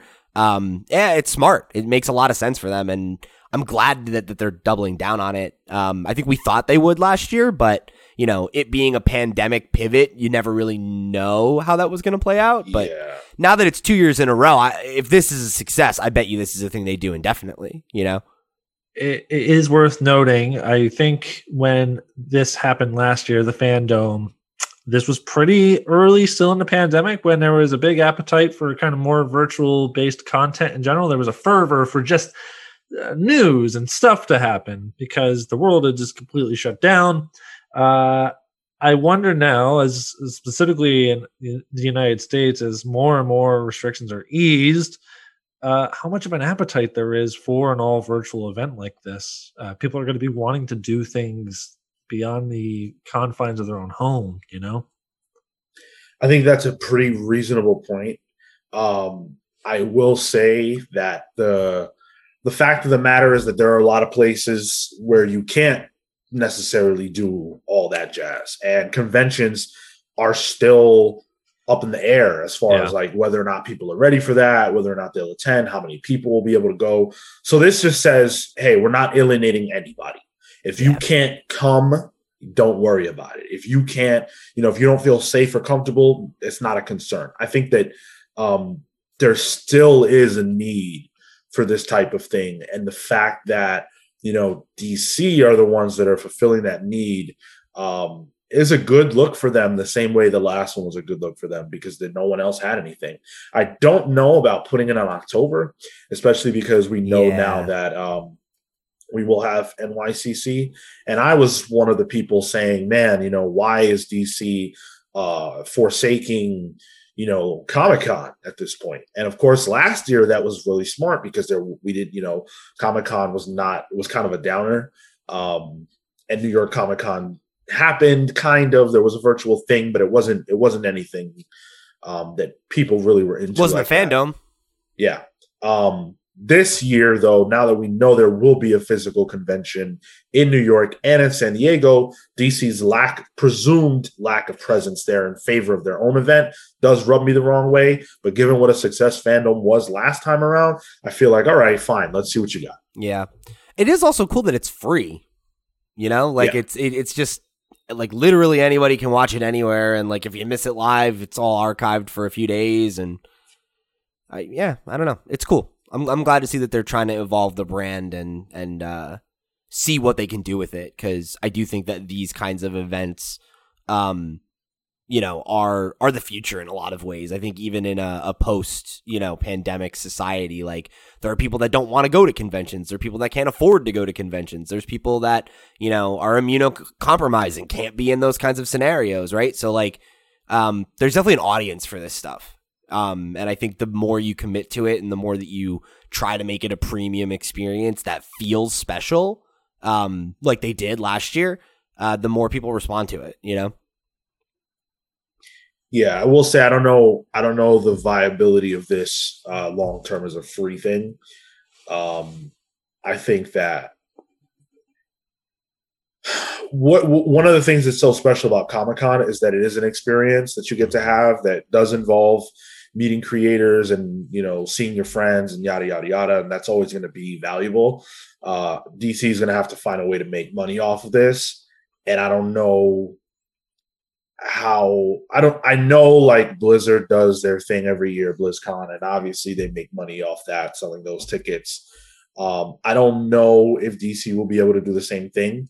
It'll be interesting to see what the FanDome looks like next year. Yeah, I'm wondering if like if the path forward isn't like some corporate sponsorships, maybe some commercials, you know, um, or like maybe you you do go that route of like what Blizzard does where you sell like a premium pass to certain people, but like the big stuff is still free because, you know, it's it's part of their marketing machine, right? Like that, you know, um having to have an event to reveal trailers and stuff like that is something that like, you know, that that's accounted for on some level with some of the, you know, the film's actual um marketing dollars, but to your point, right? Like they put a lot of work into it last year and I can't imagine it was um was cheap to produce at the at the scale and at the um the quality that they were able to provide. So yeah, if if, if they do have plans to keep it going, they're gonna have to figure out a way to at least you know not make it a hundred percent sunk cost, right? Even if it costs them something. Let me ask you this question, guys. You know, do you feel excited about it this time? We were excited last time, I remember. Uh, I don't even know if I was actually. Yeah. Um, and I, I think I thought it was going to be a, a, a blunder, hmm. and it wasn't that. I don't. I'm not excited this time because I'm not going. It's not a physical Yeah. event, and there's something about the experience, or or even if I don't go, the knowledge that there are people there, the physicality of it, um, that anything can happen, right? Like when you have the cast on stage, you know, someone yells something out and they react to that. And those moments can't happen in this type of thing. And so because it's such a, a, a produced, curated experience, it's hard to get excited for it before the fact. It's more sterilized. It's very sterile. Yes, absolutely. Yeah, I, I, it's it's interesting. I don't hype for events like this is something that like I feel like um is very hit or miss for me because like in general, like I don't if I was more of a DC head, I might be more hype about it. Um, but as kind of a more casual fan, I I think it's something that like I'll be excited about the week of of like, oh, I wonder what's going to happen. I wonder what news we'll get to talk about on the show. Like it'll be a cool week. Um, but it doesn't necessarily have the juice for me that, you know, other similar events um might, you know, and and I think to Sean's point like the not being a thing I'm going to definitely impacts that, but like, you know, I get hype about like um Nintendo Directs, right? Or, or E3 or something like that. And I don't go to those, but it's something that like it is so normalized now and I have an idea of what to expect. The fact that we're sitting here being like, well, what will they show and what will it be like? I think is part of the the impact for me where like if this year is really good and cements the FanDome as a thing to to pay attention to and be hyped for, I could see in year 3 being like, ah, last year though, you know, like they really nailed it. So, I think right now it's it's a little too uh blue for me to like to get that invested in it. All right. Well, um, we we do have longer to wait than than last time. Uh, they will be back in October. Um, so yeah, we will we will definitely see more of the Batman. Which, if I'm hyped for anything, it's that movie. Man. that trailer they put out was bomb, and I I just cannot wait for that. So. Uh, I presume we won't see anything from the movie or any of these movies until that point. So for that alone, October 16th couldn't come sooner enough. I want to see uh I want to see Peace Walker. Peace Walker. Peacemaker. Maker, Maker. sorry. I'm thinking that's that's a Metal Gear Solid game. I I want to see John Cena. No, you can't see can't. him. I can't. that's the whole point. I get that reference. So speaking of DC properties, uh, we've got a little bit of casting news for the Green Lantern show that's going to be dropping on HBO Max. Uh, we now know that Finn Wittrock has been cast as Guy Gardner in that show. Now, I don't have a lot of familiarity with Guy Gardner. He's not a character that I um, have seen a ton of in in comics or otherwise. I know who he is, but I'm not super aware of him. Uh, I can say that uh, Finn does not look like Guy Gardner. He's got the the red like bowl cut hair. Yeah. hair. Yeah. Um, Cale uh, and Phil, I guess you guys are the are more entrenched in that type of stuff. How do you feel about this casting? I uh I, the the hair, which is I think one of the more signature um Guy Gardner things is I mean whatever like the guy the guy who plays Archie has uh, my color hair and they just dyed it super bright red and you know whatever. Uh but um uh, I think the thing that I found the most interesting was in the description of the character they described him as hyper patriotic Hmm. I wouldn't say that about Guy. at all. Yeah, there was a uh, there was a period of time where he um he had powers outside of the Green Lantern uh power set, and I can't rem- I'm I'm I can't remember what that was called at the time, but I don't recall that it had anything to do with patriotism whatsoever. Uh, so I'm curious to see what they're gonna do Warrior was his name. yeah, yeah. uh, I'm curious to see what they're gonna do with this character because the the brief synopsis they gave about the show, uh, it, it really sets Guy Gardner up in an interesting way that fits for the character. Mhm. But again, that hyper patriot thing throws me a little bit. Yeah. Um.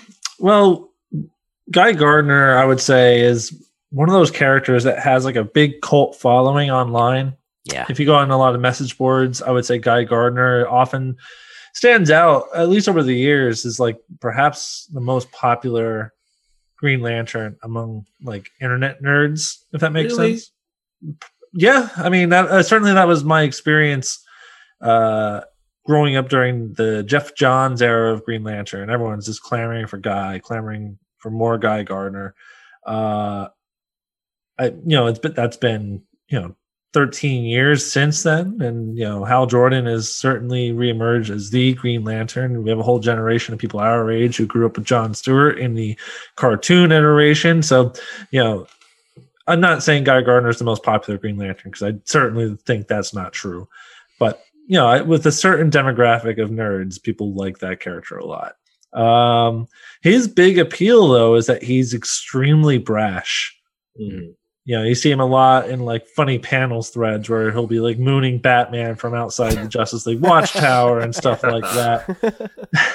His his entire gimmick is that he's just a giant pain in the ass wild card. Right. Yeah. Uh, with regard to the casting, I don't know. I'm not. I'm not familiar with Finn in uh, other media. I, I was reading a little bit. Like it seems like the thing he's most known for is he worked on. um American Horror Story. Yeah, and then like there's another. I think there's a spin-off. It looks like a cri- American Crime Story. He's like done some stuff on those, but um, yeah, like he he's he's done a good amount of work, but not a lot of stuff that seems like super breakout. So to, to me, Guy is a character that can't be the main Green Lantern of a story. You know, when he was on Justice League International in the '80s, he was the main Green Lantern, but he was a secondary character. He was more, you know, he fit a, he fit a character archetype in that Sure. team dynamic. You know, uh, I have no problem with Guy Gardner being in this show. He certainly can't be the main character. Yeah, I'm I'm with you on that. I I really I'm not sure what the what the goal is with this show. I Me know either. that um for a while there was talk about a um a Green Lantern so there were two there were two concepts that I saw floating around. One was uh a concept of I think it was actually Guy Gardner. Or no, no, no. That was the that was the green that was the Green Arrow concept where he was in Supermax prison. Which would have worked. That was a cool concept. Yeah, the Green Lantern concept that I saw was a buddy cop idea that they were going to Yes. Wasn't Yes. like Jack Black attached to that concept or something? I don't know. I I think you're thinking of like years ago. Like I think a long time ago there was a rumor about that project, but I don't think that's related to this. Okay. So, have you guys seen the synopsis of what this show looks like it's going to be? No, I was trying to Sure. find it. I, got, I- so um I, I briefly read it, but my understanding is that it would be uh more I, I guess more anthology based. Okay. So the Guy Gardner section of the story will take place in the 80s, and then uh, there's an Alan Scott story that will have him as like a, a secretly gay like FBI agent or something, and then uh, I think there are also like other Space Lantern parts. So it seems like it's going to be more like a Green Lantern Corps series as opposed to focusing on one lantern. It sounds based on your description, that sounds like a true detective type setup where each season or something would focus on a different story with the Green Lanterns or whatever. Yeah, with Guy Gardner season or an Alan Scott season or whatever. Uh, that's all well and good as long as I get my Kilowog season. Yeah. The Poozer. Yeah, I, I'm I'm I'm less compelled by that. I feel like Green Lantern is a character that they have failed in a lot of ways, and it's weird because I think that there's so much that can be done with that character that people would like. Um, He was huge for a good minute back when Geoff Johns' Green Lantern run was coming out. Like he was arguably their second biggest character at the time, next to Batman. Like he was hot. There was a movie made. It's it's odd to me that it, it, has been such a failure because like like you said, right? I think Green Lantern is is certainly a, a concept that is like s- super well known, and like you think about you know the different at bats they've had recently with like wanting to set up teams and stuff like that. Like there's so many Green Lantern characters that are like beloved, and you know like you could easily like you could easily have a Green Lantern franchise or a Green Lantern on any team and not have to do John uh, John Stewart or you know um, Hal Jordan. Hal Jordan or Guy Gardner. Like it could be anybody, right? So if it was like a oh like do we really want another like white dude on the team? It's like oh it doesn't have to be like you know it- you you and like they're characters that like like Phil said like of any of them, John Stewart would be the one I'd be the most excited to see because he's the one I remember from the Justice League cartoon, and that's like that is my you know uh, original touch point for DC characters. There's a bunch like I mean, it seems like everyone grew up with like a different Green Lantern. You know, people that are diehard Wally West type fan people, like they grew up with Kyle Rayner, and that's their Green Lantern. Sure. Like those Gen Xer types, like every generation or or what have you have like their own Green Lantern, and so there is a room for just so much stuff you can do with it uh, in a in a larger adaptation sense. And maybe this show does that. You know, we'll have to wait and see. But to me, this feels uh, kind of hypeless for something that's going to be on HBO. Well, people forget that Green Lantern was actually the character that um, DC chose to start their their universe, right? Like Yeah. he was supposed to be their Iron Man. That was the big idea, and of course, you know that failed the Ryan Reynolds project, and it's become the meme of the meme of uh, the DC meme, the biggest DC meme. Um, I think that they got kind of scared and they learned the wrong lessons from that. Um, Green Lantern. Right? Uh, Green Lantern should not be relegated to a TV show. And I understand that these shows now are elevated and um, we're supposed to think of them differently, but Green Lantern should have been in the Justice League movie. Um, he should have been one of the original seven that they were going with. And the fact that that's not the way they've done it is kind of weird.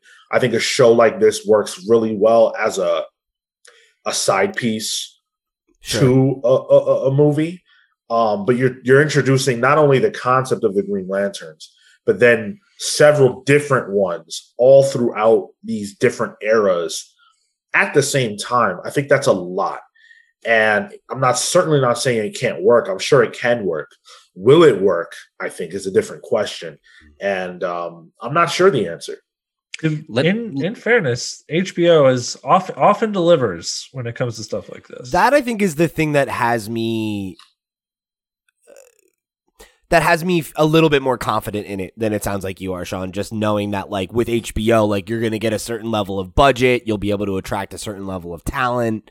Um, that maybe that could be a really cool inroad for Green Lantern because, like, you think about, you know, um, we we talked about this a lot with like Wonder Woman before the the first movie of that, like she in the comics is like a character that is on the level of Batman or Superman, but like for our generation hadn't had that cultural touchstone in the way that like the TV show was for like our parents' generation or whatever.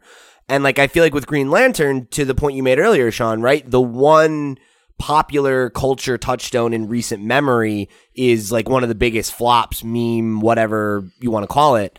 Um, that kind of I think made the the stock of that character take a hit in like the public consciousness and i could imagine like a really cool you know different dynamic maybe a little bit like grittier hbo series that shows you like there's so much more to the green lantern than you realized and that like there's this vast mythos and all this stuff as kind of like a you got a taste of that you like that cool Green Lantern's relevant again. Now let's try to go that more traditional route now that we've kind of like, you know, clawed back a little bit of that cachet, a little bit of that coolness factor, you know? I wonder if that might work out in their favor for this one. or at least I hope so. I think it'll be really telling which Green Lanterns are a part of this show and which ones are not. Mm. I think that that's going to be very interesting because if they don't do, if Hal's not a part of it, if John Stewart's not a part of it, then that tells me that they're saving those characters for something else. Um, Do I you mean, like the the idea of that, or do you think that would diminish your enthusiasm for the show because it's missing those A characters, or would you rather them save them? Um, I think what it tells me is that they want to introduce those characters in a more specific way that's really about them, and that the show is more about the concept of Yeah. Green Lanterns in general. Mhm. Um, personally, I don't think that that's the way to introduce the ca- the concept because it it is such a big thing that you know um, the idea that it starts from one guy, the idea that it starts from Hal or it starts from John, and then you go backwards in time and you say, and by the way, all these other lanterns have existed with a show down the road. I think that makes a lot of sense. Doing it the other way is a little rough because it, it there's no guarantee that the audience you need to see or the audience that needs to see this show will have seen this show Sure. um, all the things about uh, the the memification of the Green Lantern will still be true when this show comes out. The only difference is that accessibility will prevent a wider audience from watching this, whereas with a movie, all you need is a ticket, and hype will get people through the door for that. Whereas it may not for a show that you have to subscribe to a to a streaming service for. So I'm very curious as to how this whole thing's going to play out. I don't think it's smart, but if the show is good, that's always the most important factor. Right. Like if it's as good or or like at least of a relatively similar quality, maybe not as like intelligent um as like Watchmen, I could see that buzz being really helpful for a proper Green Lantern movie of like, oh, you know, it feels like they're getting it, they're figuring it out, you know. But to your point, yeah, like HBO is certainly not as accessible. Yeah, Uh, quickly, let me read the the official synopsis. Um, sure. Uh, it says uh, this is from the the Bleeding Cool announcement. Uh, beginning on Earth in 1941 with the very first Green Lantern, secretly gay FBI agent Alan Scott, and 1984 with cocky alpha male Guy Gardner and half alien Bree Jarta. Along the way, oh, I mi- uh, sorry, I missed a part. Stemming from Berlanti Productions in association with Warner Brothers, the series narrative is expected to span decades and galaxies, beginning on Earth in 1941 with the very first Green Lantern, Alan Scott, and 1984 with cocky alpha male Guy Gardner and half alien Bree Jarta. Along the way, they will encounter a number of both new and familiar lanterns. Hmm. Uh, Wittrock's Gardner is described as a hulking mass of masculinity and, quote, an embodiment of 1980s hyper patriotism, yet, uh, unquote, yet much like the comics. To me, sounds like we are not going to get Sean, uh, John Stewart, or Hal Jordan if we're going to stop to the 80s. Right. Well, and they wouldn't let Snyder use uh, John in uh, even the Snyder cut. Yep. Uh, the So, the the Martian Manhunter cameo that was supposed to be Green Lantern. yeah, Mm. yeah. I didn't realize that this was a Berlanti joint. Yeah. That's Yeah. a bummer. That dude's been trying to. That dude's been trying to get uh, uh, Green Lanterns and his stuff for fucking years. Well, um, we'll we'll find out more about that as the story develops, but um, it's an interesting concept to say the least. One thing we're sure about, though, is that Invincible is coming back. Let's go. So, uh, season one resolved this past Friday, and uh, on that same day, well, the day before, uh, it was it was announced through Twitter that we would be getting not just a season two, but a season three of the show. Um, Robert Kirkman said the following I'm extremely thankful to Amazon for the support and dedication they put behind Invincible. The comic book is truly a love letter to a genre that Cory, Walker, and I grew up reading and loving, and it's been a gratifying journey to watch our character come to life again through the animated series. We're beyond excited to continue this story for at least two more seasons. So, uh, this, of course, gives them the space to develop these two seasons, uh, presumably alongside each other because now they know that they will be getting all of this. Uh, there are a lot of question marks as far as, you know, will they retain the same uh, hour long format? Will they, um, you know, will they improve in certain aspects? Like, will the animation change at all? Um, What are the know, length we- of the seasons? Like, is it eight episodes? Is it Right. more?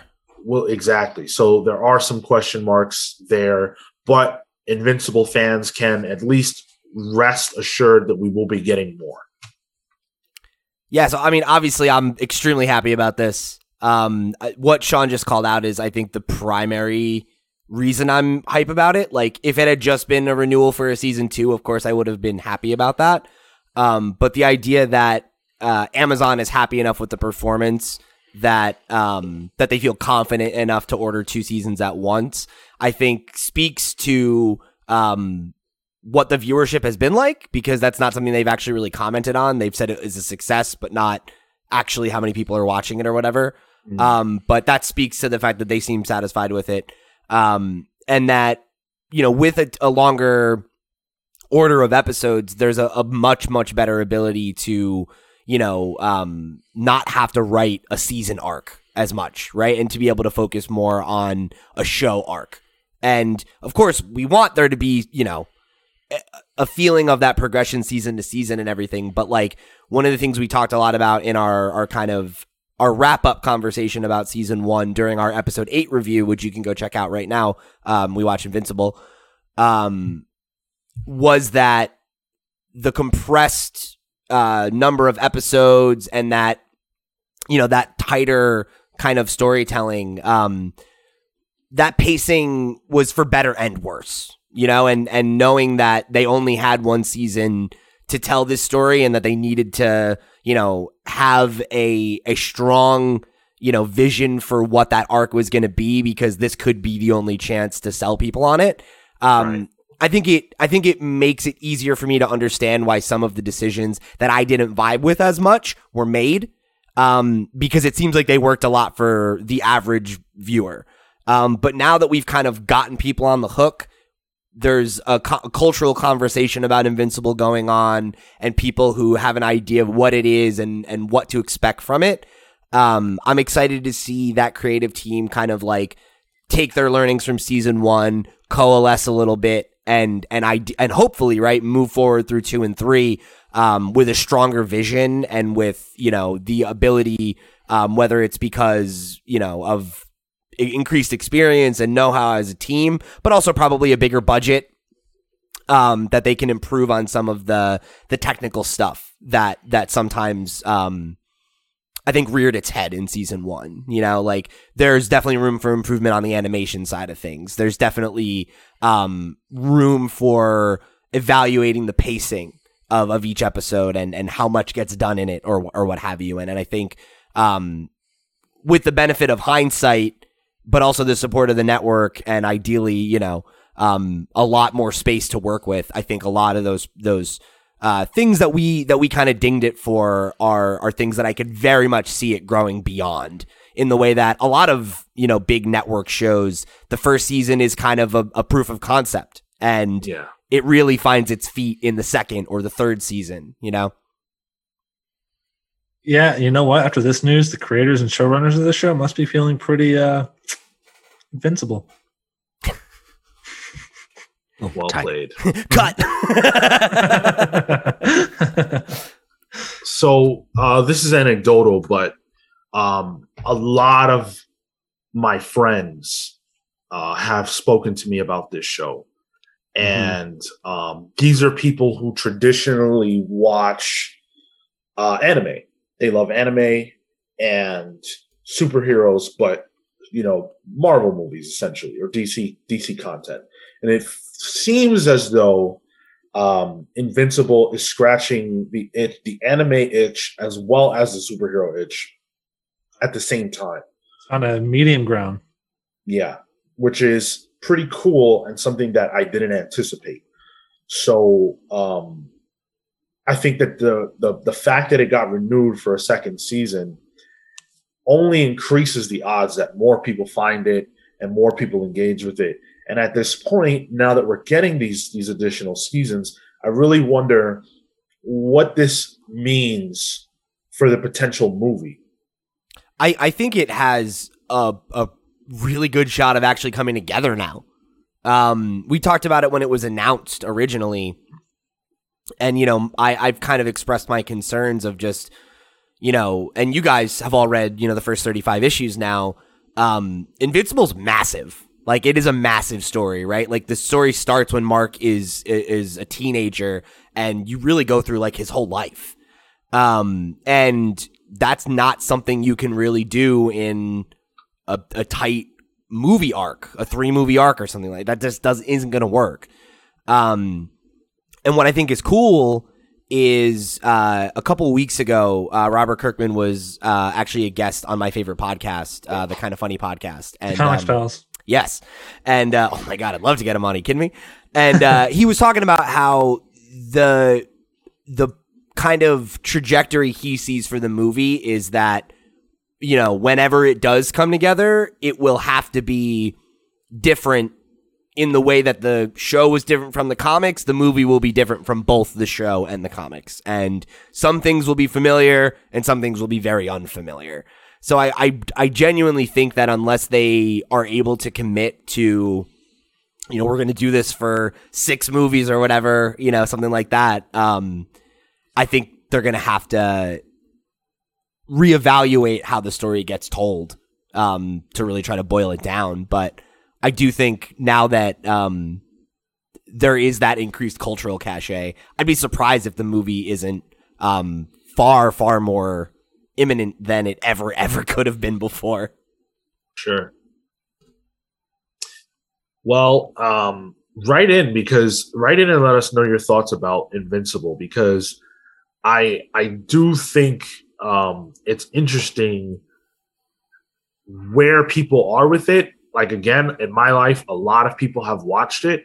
I haven't necessarily followed the conversation on Twitter, so I don't know um, if it's broken ground you know the world over. Um, sure seems I'm, that way.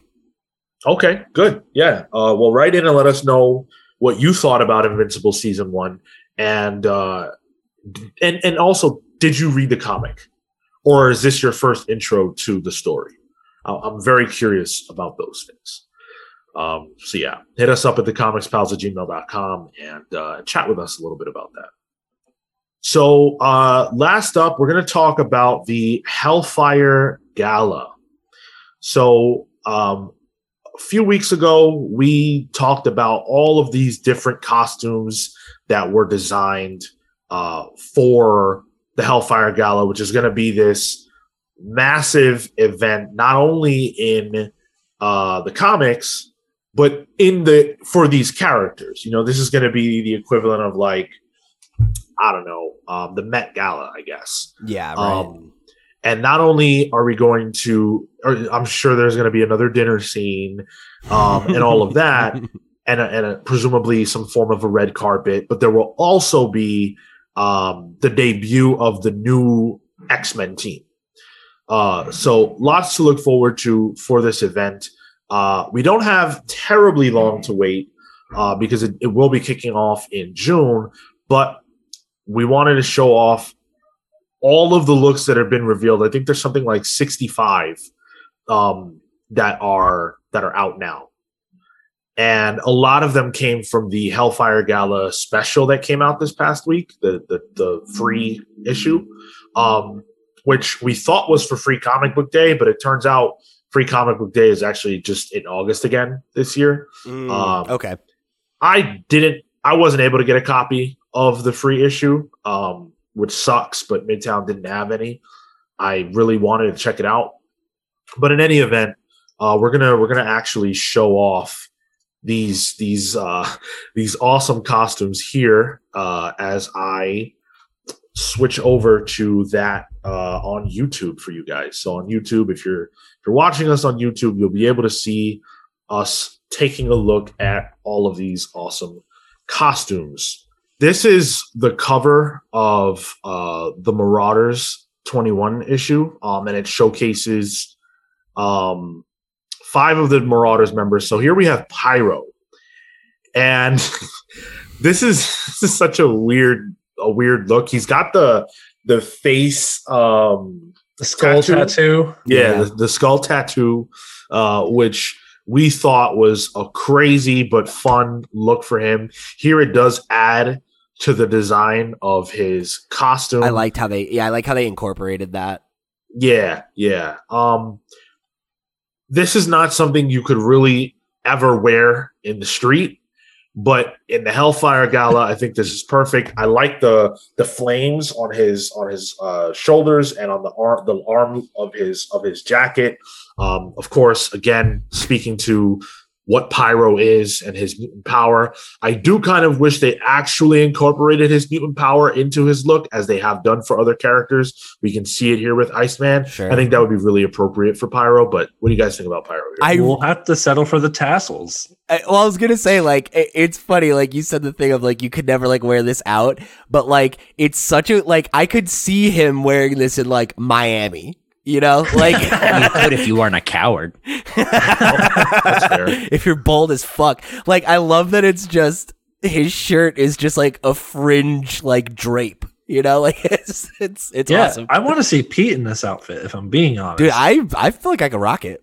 yeah, man, I'm I'm not joking. um i genuinely really like the the color of it like this the maroon like suit look with the with the the tan shoes is pretty sick yeah, Just regular fucking shoes too. yeah, they're kind of Yeah, just, just like regular dress loafers or shoes. whatever. they're just nice yeah they're just good looking loafers like all right The, the, the guy who made his the suit was just like, oh yes, and and just, surely you must have some nice uh, pyro footwear, or whatever. He's just like, oh, I just got these brown shoes.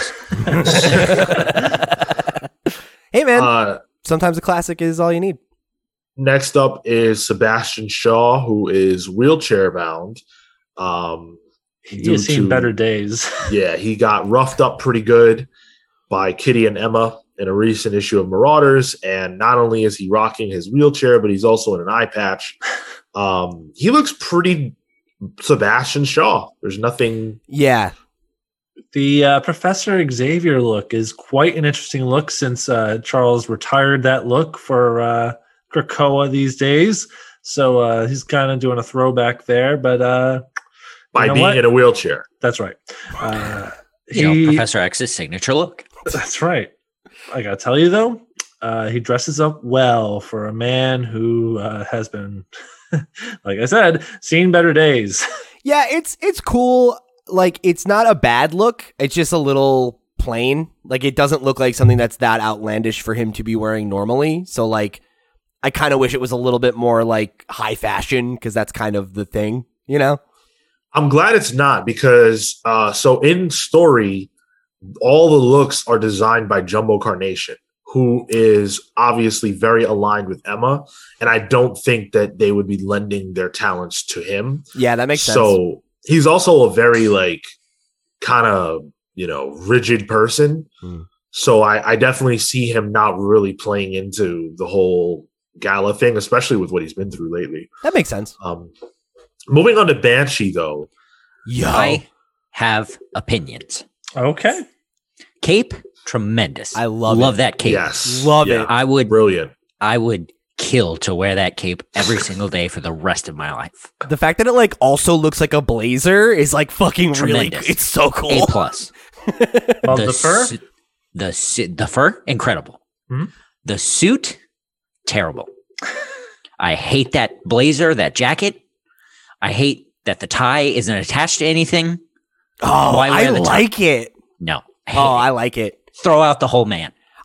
I I think it uh it having the shorter um pant legs kind of brings that together for me. Like it looks like kind of it reminds me of like um like a linen like summer suit kind of Yeah. look, but like with a weird vampire cape. I'm here for it. I don't know. It's a good look, I Hey, think. pant, yeah, pants are completely unobtrusive. They're very sartorial. They're fine. Gloves, I even like the gloves. That jacket and tie have to go. Now, I'd like to draw attention, gentlemen, to the fact that, like Pyro, my man is wearing normal ass shoes. With no socks. It's a hip look, dude. It's very modern. Neither I of them are wearing socks by the look of it. Lots of Uh, no, I think uh, oh, they might be full boots, but it looks like uh, Sebastian is. No, no, no. I meant Pyro and, and Banshee, of course. Oh, sorry. Yeah. What do you really do with men's shoes though? Like it's kind of Hmm. you know Yeah, you either get crazy gaudy boots or yeah.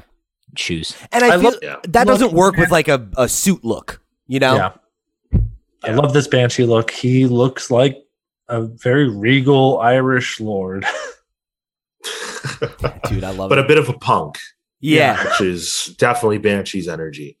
Uh, speaking of energy, we move on to Bishop, and he I don't know what's going on here, man. This is like- weird. It's like very like uh it's got like that BDSM like leather inspired. I'm like not even kidding. Like it's like Yeah. it's like it's like that like 80s like post punk like new wave kind of goth, you know, like this is something I could see somebody who's like really into the cure listening to or something. But like also mixed with that hyper sexual like 90s, you know, energy. Um like I like the fact that he's got that like like uh like the chain around his bicep that's like not attached to anything is like yeah all right bro like that's Right. that's fucking cool that's a look my my dude legit looks like he could just show up at a club like that. those pants are like tight as fuck too like it looks like he's just cause like skin tight red leather pants That is Yeah. a statement dude I really hope that there's not like a breakout of a fight at the Hellfire Gala because they're gonna have problems. Like you think about what what uh Rachel Gray is wearing, those Yeah. crazy heels. Yeah. Look at I like Iceman. Like what like what is happening? like well Yeah, they're like I- they're similarly crazy heels with no heel Yeah. too so it's like Yeah. it's all like on the front of the like balls of his feet like Yo, speaking of balls and a fight breaking out, if a fight does break out, Bishop's absolutely just gonna break out of his pants. I'm imagining him just doing be a- like the like strongman oh. just immediately breaks out of the fucking jacket and he's just running around in these tight leather pants fucking people up. you That's probably be- can't even go ahead, kill. it's gonna be that Lionel Richie split pants and his dick falls out. Right, because you probably can't even wear underwear with these. no, Yeah, no probably, way. right? Yeah. He's Or like free balling. he's just like got a banana hammock going on, you know, like he's like looks like he's like a Spartan, like it's literally just his genitals are covered and otherwise Banana- he's all Banana out. hammock if you're lucky.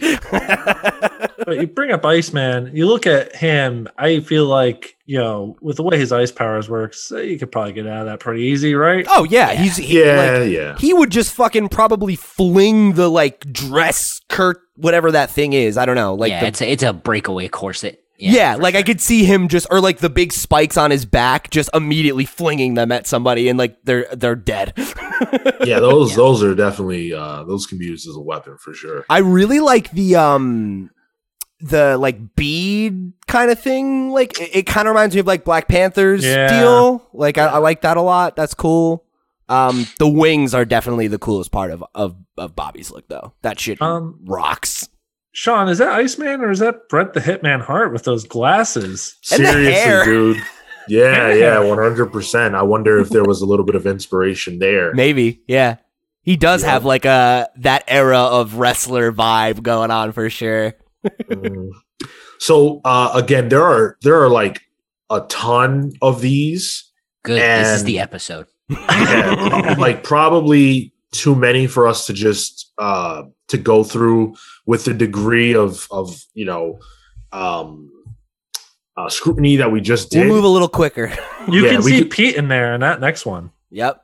we can do yeah, we can do some Whoa, more. look at Um, that fucking Xavier one. Holy shit. Mm-hmm.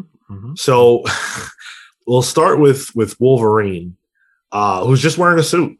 Bolo tie, baby. I like that And I love it. It's a straight up regular suit, but he has the bolo tie and like like combat boots. So it, it's important to point out that they they look pretty normal in comparison to everyone else, and the reason is because at the gala event, hell, um, at the X Force will be the security, so that's why they look pretty basic. okay, that makes sense. It's Yeah. also worth pointing out that they are all coordinated. Like they're all wearing bolo Oh, they ties. all have the bolo Yeah. tie. I didn't catch that the first time. They're all Yeah. wearing the similar kind of glistening looking suits. Domino looks fucking awesome in that suit. That is a fucking sick look for her. Uh, Yeah. love Beast here too. He looks like uh kind of looks like Andy Brown if he was wearing a suit. Video game powers. Rip. Uh, Sage is a smoke show.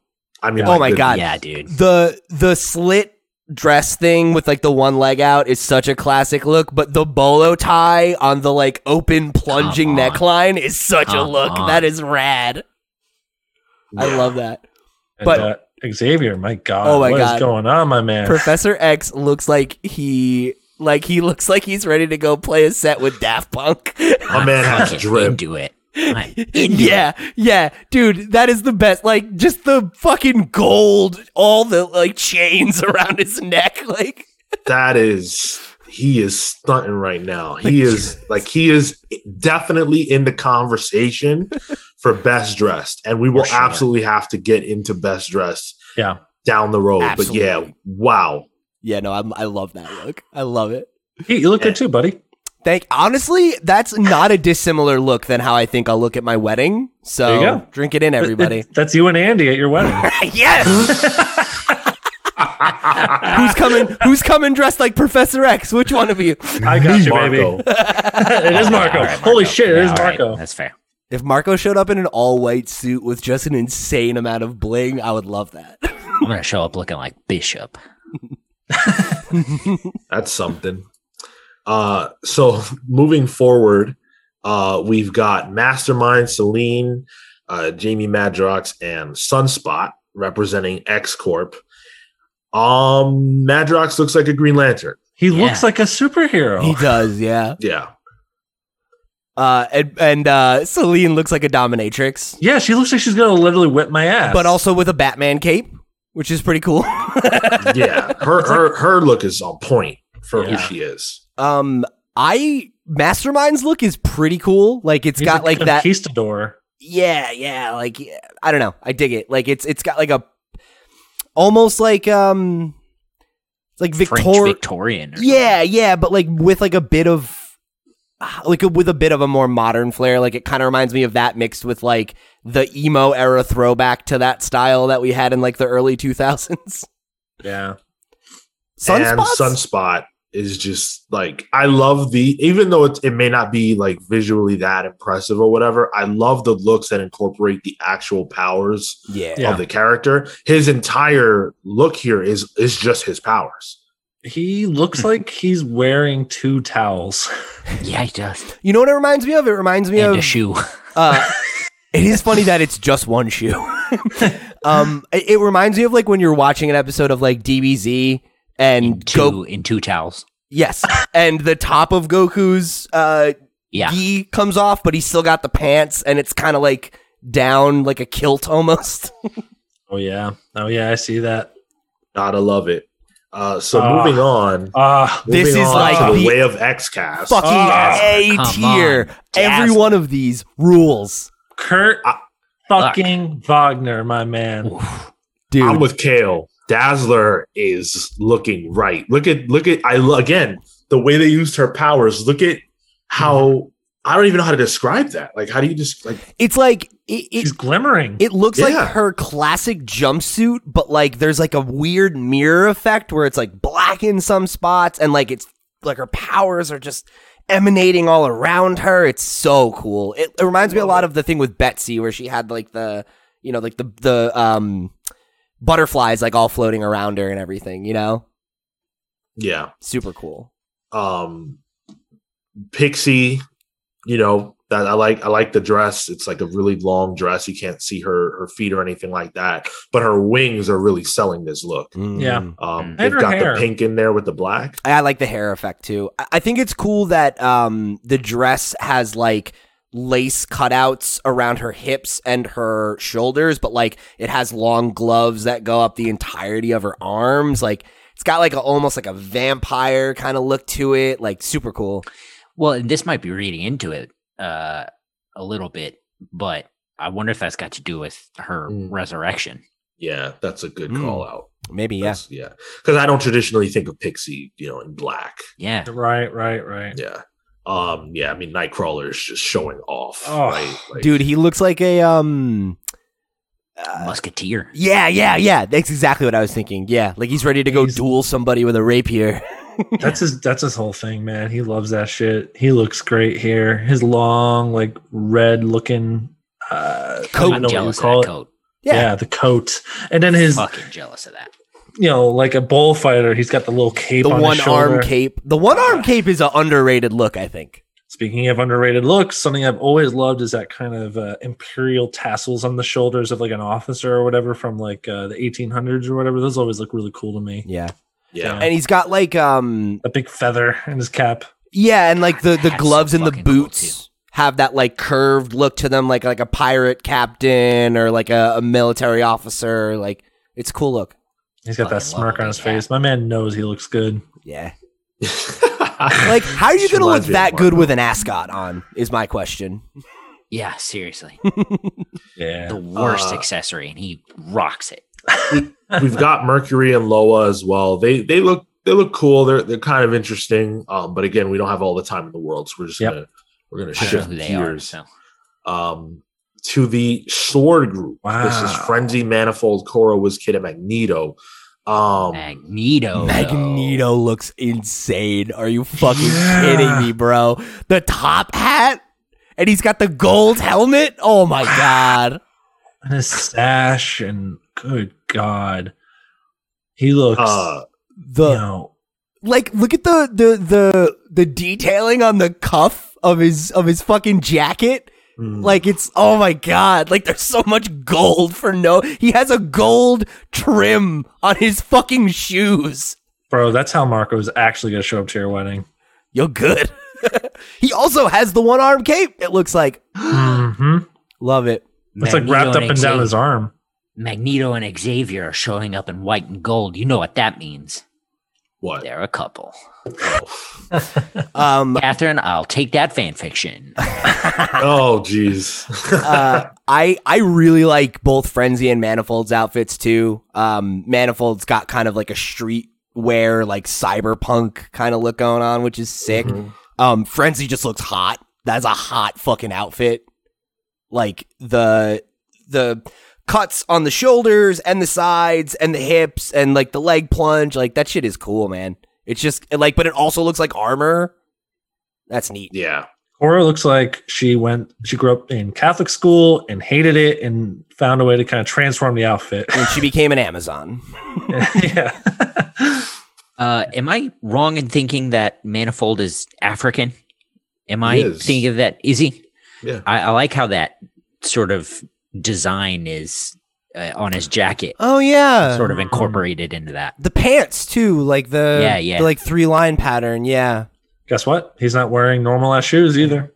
I, dude, I want that jacket. I want those shoes. That jacket is so fucking cool. Uh, WizKid also looks cool. I love a faux uh, Astro helmet. Oh sure. yeah, that is yeah. neat. I like how Even the chair kind of goes with the outfit. I was gonna say. Yeah. I like how the design is is emulated in the the chair uh, details as well. We're gonna have to have a no. Never mind. Huh? Okay. Mm, Nothing. Alrighty then. Okay. Uh, let's move on to. Oh no, we already I think that's all one. of them, huh? Nope. Oh There's- nope. A ton more. Yeah. Uh, so we're on the new mutants now: Mirage, Warlock, Karma, Magik, and Warpath. Magik, holy shit! Magik looks so cool. Oh yeah. Oh yeah. Wow, there's a lot going on there, huh? I like the Yeah, horns. The horns are really neat. The like fact that her whole dress doesn't look like it actually exists and it's just like a ghost dress. Are you fucking kidding me? That's I think I think I'll be interested to see that one sort of moving. in pra- in practice. Yeah. Yeah. Which is a dumb thing to say about a comic book, but like I'm, I'm interested to see how it's going to be presented. yeah, know? yeah, I'm And with that. I really like the contrast between the ethereal stuff having color and the rest of her look being just mono black is really really cool. Warlock um, looking totally normal here. He has a bow tie. He's got a bow tie. He's doing the best he can, Phil. That's right. He doesn't have a lot to work with. Uh, and then Warpath. I mean, my God, you thought like for me, he's doing too much. yeah, the those shoulders are that's like over that crosses the line for me. Yeah. You don't want to. You don't want to be sitting next to him in the in the uh, in the It's audience. like stop poking me with those fucking things. this gal is going to be crowded. You're going to try to go get one of those little hot dogs that the waiters have, and that guy's going to fucking stab you in the shoulders. I also I feel like the yellow looks out of place on his chest. That's the only place that that is in the rest of the design, and it just doesn't look very good. Disagree. Oh, okay. So uh, on to the next group. We've got the Hellions. All right, all right. And They are right. showing okay, out. havoc. What Let's the go. Fuck, dude. Ah, all five of them. Look at them. Literally all of them out. look sick. Yeah. Mystique. Mystique's fucking Come on, fur. the Raven Queen herself. Oh my god, yeah, that looks Yeah. awesome. Yup. Fucking Exodus too. Like you can't even see his arms because they're just completely wrapped up in his cape. Doesn't he always look like that though? Isn't that like his normal look? He's always It- got the yeah. giant shoulder pads. it looks very much like Exodus normally looks, but just certain certain changes um, that make him look cool. I would, I actually wouldn't mind if this was just how he Like, yeah. Yeah. rocked He, normally. he he just walks up and is like, "This is just how I look." He's like, Yeah, I no. always look this good. Yeah. Speaking always looking good, Sinister man. He just looks like Sinister. yep. Yup. But like, He's already a fashionista. Yeah, yeah. exactly. Yeah, just like more regal. Like it's like uh, he turned it up to 12 instead of 11 this time. um yeah. I think Havoc and Psylocke both look great. I love the uh the like cherry blossom effect Mhm. going on with Psylocke. Like that's very cool. And I like Those are Havoc's too. headwear moving down to his body. So good. that was man. that was a good touch. Absolutely. Yeah. So I read an interview uh, where they well, it was more of a description uh, for Mystique. I think it came from the Hellfire Gala uh, issue that I read. Um, and it was, I believe it was written from the perspective of Jumbo Carnation. It was basically just saying that you don't know what part of this costume is her costume and what part of it is her, you know, her power, like That's her cool. transforming to look like this. So it was just saying like don't don't touch her uh don't don't get too friendly touching her costume because you might actually be touching her um Oh, okay. yeah and in the the what i read uh it said that mystique is attending the event alone and then she responds and says for now oh shit. That's going back to the beginning of You Hoxpox. Fucking go, everybody. to to pull on that uh real quick we'll get back to our critiques of the of the designs but uh issue 20 of x-men which is due out next month is actually so it on the main cover it shows you um uh nimrod. But the comic itself is actually at least in part about mystique once again asking for them to resurrect destiny and inquiring Yeah. about where where we're at with that Well- so um Nimrod and Mystique and Destiny. These are old threads we're pulling on. yeah That's absolutely. exciting stuff. important stuff yeah i can't wait till we till we get that issue um but we've got we've got some more designs to go here is the excalibur crew Mm. jubilee gambit gloriana rictor and monarch Yo, Monarch looks like the Joker. yeah right he does. Uh Gambit looks like a fucking drug dealer in a Michael Bay movie. he looks like a vampire drug Gambit. dealer Yeah. He looks like Gambit. like yeah no the vampire drug dealer is that's a that's a perfect because like i'm just imagining him walking out onto a fucking balcony like that and it's like oh yeah this is what i sleep in motherfucker he woke up like that yeah um i wasn't really inspired by any of these uh they they i didn't i didn't think they were too terribly uh inventive Rictor looks like a different superhero. Like It that. looks like He Ragman. looks, he looks like Riddler. The Spectre. it does look like Riddler. Yeah, or like like Riddler. If like Riddler had a son that became Robin, like you know what I mean? Like, Damian Wayne as the Riddler. Love it. Uh, so moving forward, we've got the X Factor crew: Polaris, Northstar, Aurora, Doc, and Prodigy, Eyeboy, and Kyle. yo, eye boy though. Like, Eyeboy. eye boy though. That's like a fucking loincloth. I love it. That's crazy. Look at all I know we fucking circled eyes. back, but this is actually how Marco's going to dress up to your wedding. You know, I think he'd pull it off. I think he might go as Prodigy. Yeah. Yeah. I buy that. The wings are cool. Yeah, I like the um I like the uh the like the like where that sits. Like the fact that it's like under the chest line and then Yeah. it kind of is like it, it's almost like um what do they call those things on wedding dresses? Like the trail or whatever. Mm. Yeah, a train, train. Train. Yeah, yeah. I think that's pretty sick. Uh, Um, Polaris, too, by the way. Great look. Yeah, it's very simple but like very striking. Yeah. like that with like the slicked back hair like that looks like a very like high fashion type look you know Um, my man Dockin is just going to go to the gala with bare feet. Yeah. yeah right like that's a move So's boy. Yeah. Have you guys seen some of the shoes these people are going to wear? Like, you're going to absolutely get stepped on. Yeah. Maybe they want that. i i do like that Dawkins i like the the a um what's what's it called? Like asynchronous like design where it's like half of it has the pattern and then the rest of it looks normal. Like that's a very cool look to give that like a splash of of print rather than like have the whole thing be like overly stylized or whatever. Um yeah it's good stuff. Let's move on to the X Men. yo. Uh, Sunfire, Synch, Colossus, Wolverine, and Cannonball. Colossus was trending on Twitter due to this look. People have had thoughts. Yeah, dude, it's fucking awesome. I think that looks so fucking sick. It like he looks like a fucking baron. Cover, Yeah. cover, cover me in metal, daddy.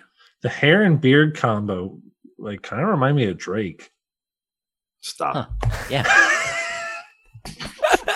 I I don't feel like I ever remember seeing Colossus with a beard, but like he should. Like that looks dope. it's fair, fairly recent. It, it, it, Yeah. it's it's around. Yeah. yeah. I really like Sunfire's. Oh, yeah. Oh, yeah. Big Yeah. time. He looks fucking fly. He, he's got, like, this kind of emperor looking helmet on, too. Yeah. Like, whew. I am super into Synch's look. I feel like that looks like uh a thing I could actually see like a, a musician wearing. Yeah, I was thinking that, too. Like he just looks like a like if like if I found out this was like he's a record producer, I'd be like, yeah, Yeah. no, I buy that. Yeah, he does just look like a producer. yeah. The fucking Uh, go ahead. Go ahead. Cannonball looks like a like a character from another thing. Like he looks like um, Final Fantasy character. Yeah, Yeah, he looks- yeah. yeah. He could be in Final Fantasy. Totally like the the very like steampunk with the goggles and the you know it's kind of like Victorian looking, but a little bit more. I don't know. Um, military as well. Um, yeah, I think his look is my favorite overall so far. I like that one a lot too. I like that it's very simple in, in the color scheme, like the gray and yellow Yeah. is like a very good look. Mhm. Um, I think Laura looks great too. I, I really like the um the like design on the halter top thing, and that it's like half skirt, half like long thing. That's kind of cool.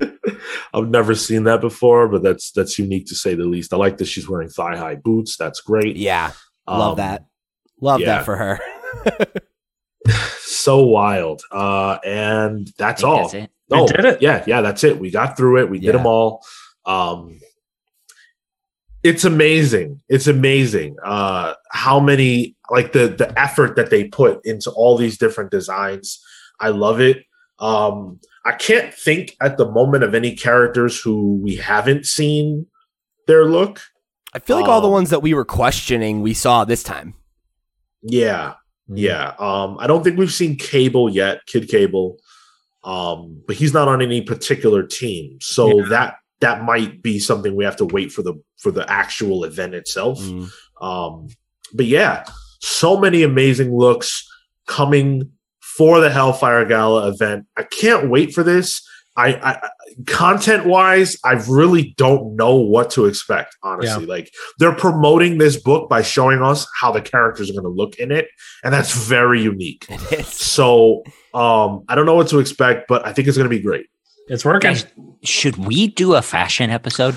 Oh, I Oh. like this a lot. We I should would- dress up for an episode. we should all dress up the episode. We have to decide who. When when you said John, we're gonna like rank everybody's outfits. That would be hilarious if we all came in suits or something. Yeah, I'm not doing that. Oh, be- I mean, better than suits. Come on. All right, fine. Challenge I'm accepted, com- motherfucker. I'm coming, All right. dude. Um, yeah, You guys can do all that, and I'll judge if you want. But I, perfect. yeah, yeah, I'm I'm really excited for this book, man. Like I, I really think it's gonna be fun, and I think that like this kind of thing is what is so cool about Krakoa. You know, it's it's the sociological stuff that the mutants get to do, and like mutant fashion, not something we've ever really thought about too much if it wasn't for combat. So, uh, Uh, disagree. There's a whole era of 80s fashion. Uh, fair. I, Storm's '80s look is fucking Yeah. iconic as Mhm. all hell. Mhm. Don't. Mhm. That's true. Um, but yeah, I, I'm I'm excited to see. Like, I don't. I almost don't care what happens. Like, I just kind of want to see the event. You know, you're gonna care when we're reading it. that's true. tell If it sucks. We're definitely going to see the first law of Krakoa go in effect at this gala, baby. oh man, I hope so.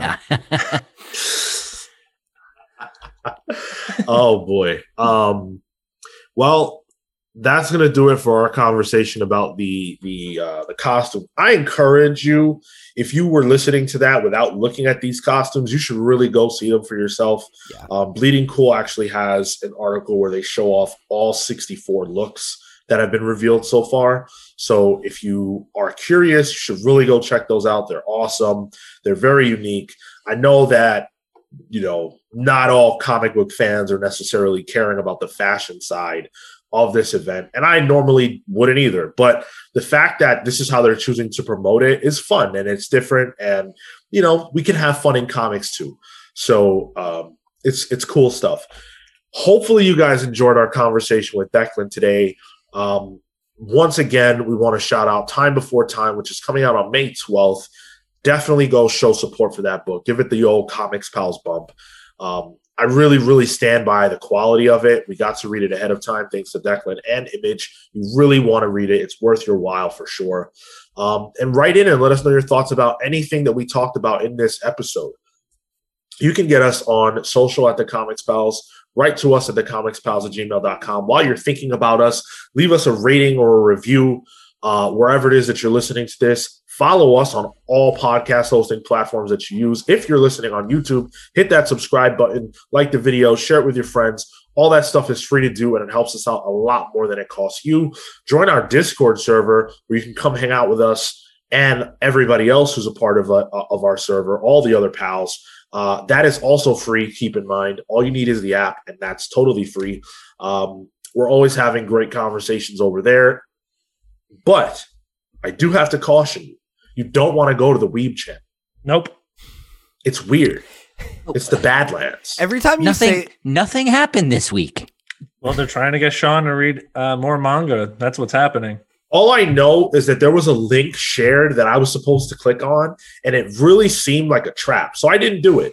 Every- oh, it was fine. every time Was, that Sean was it a trap? that Sean Yeah. talks about this, it just reminds me of, of Mufasa warning Simba. You know, like "D- d- stay away. That's uh, don't go over there. Everything the light touches is our kingdom. Oh, what's that? That's the Weeb channel. You stay away from the Weeb channel. We need that meme put together ASAP. That's Marco's Marco. kingdom, and any kingdom that Marco runs, you you run away from. No.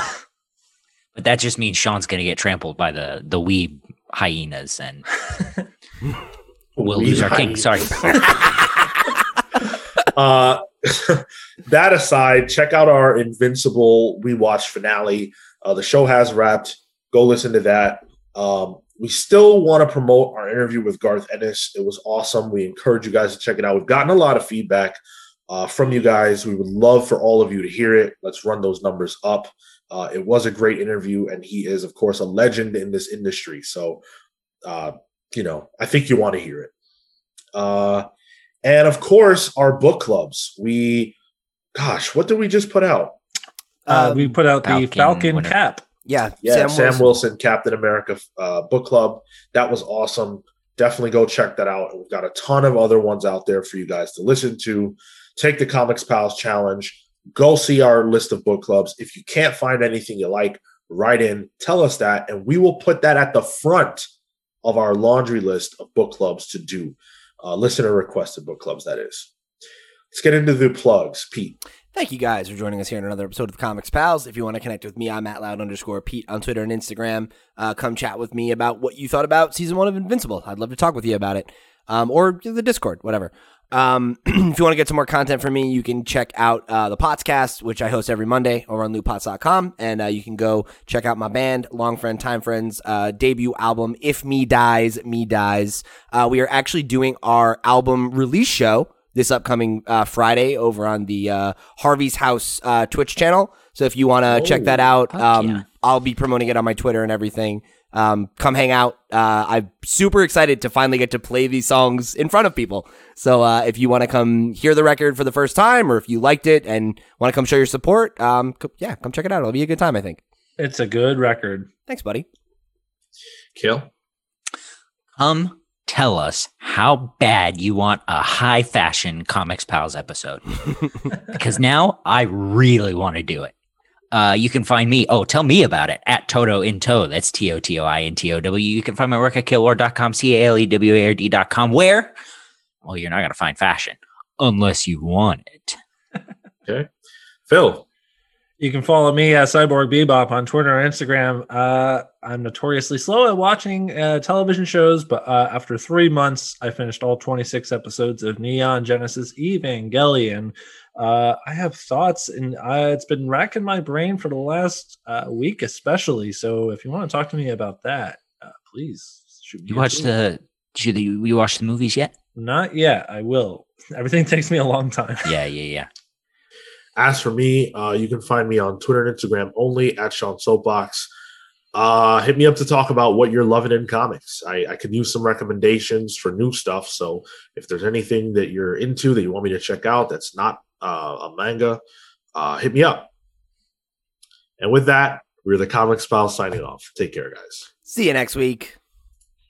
Find But see, it's an it's an X book, so looks with an X. I don't know Yeah. the Q. I don't. You'll you'll you'll, you'll get there, or maybe you won't.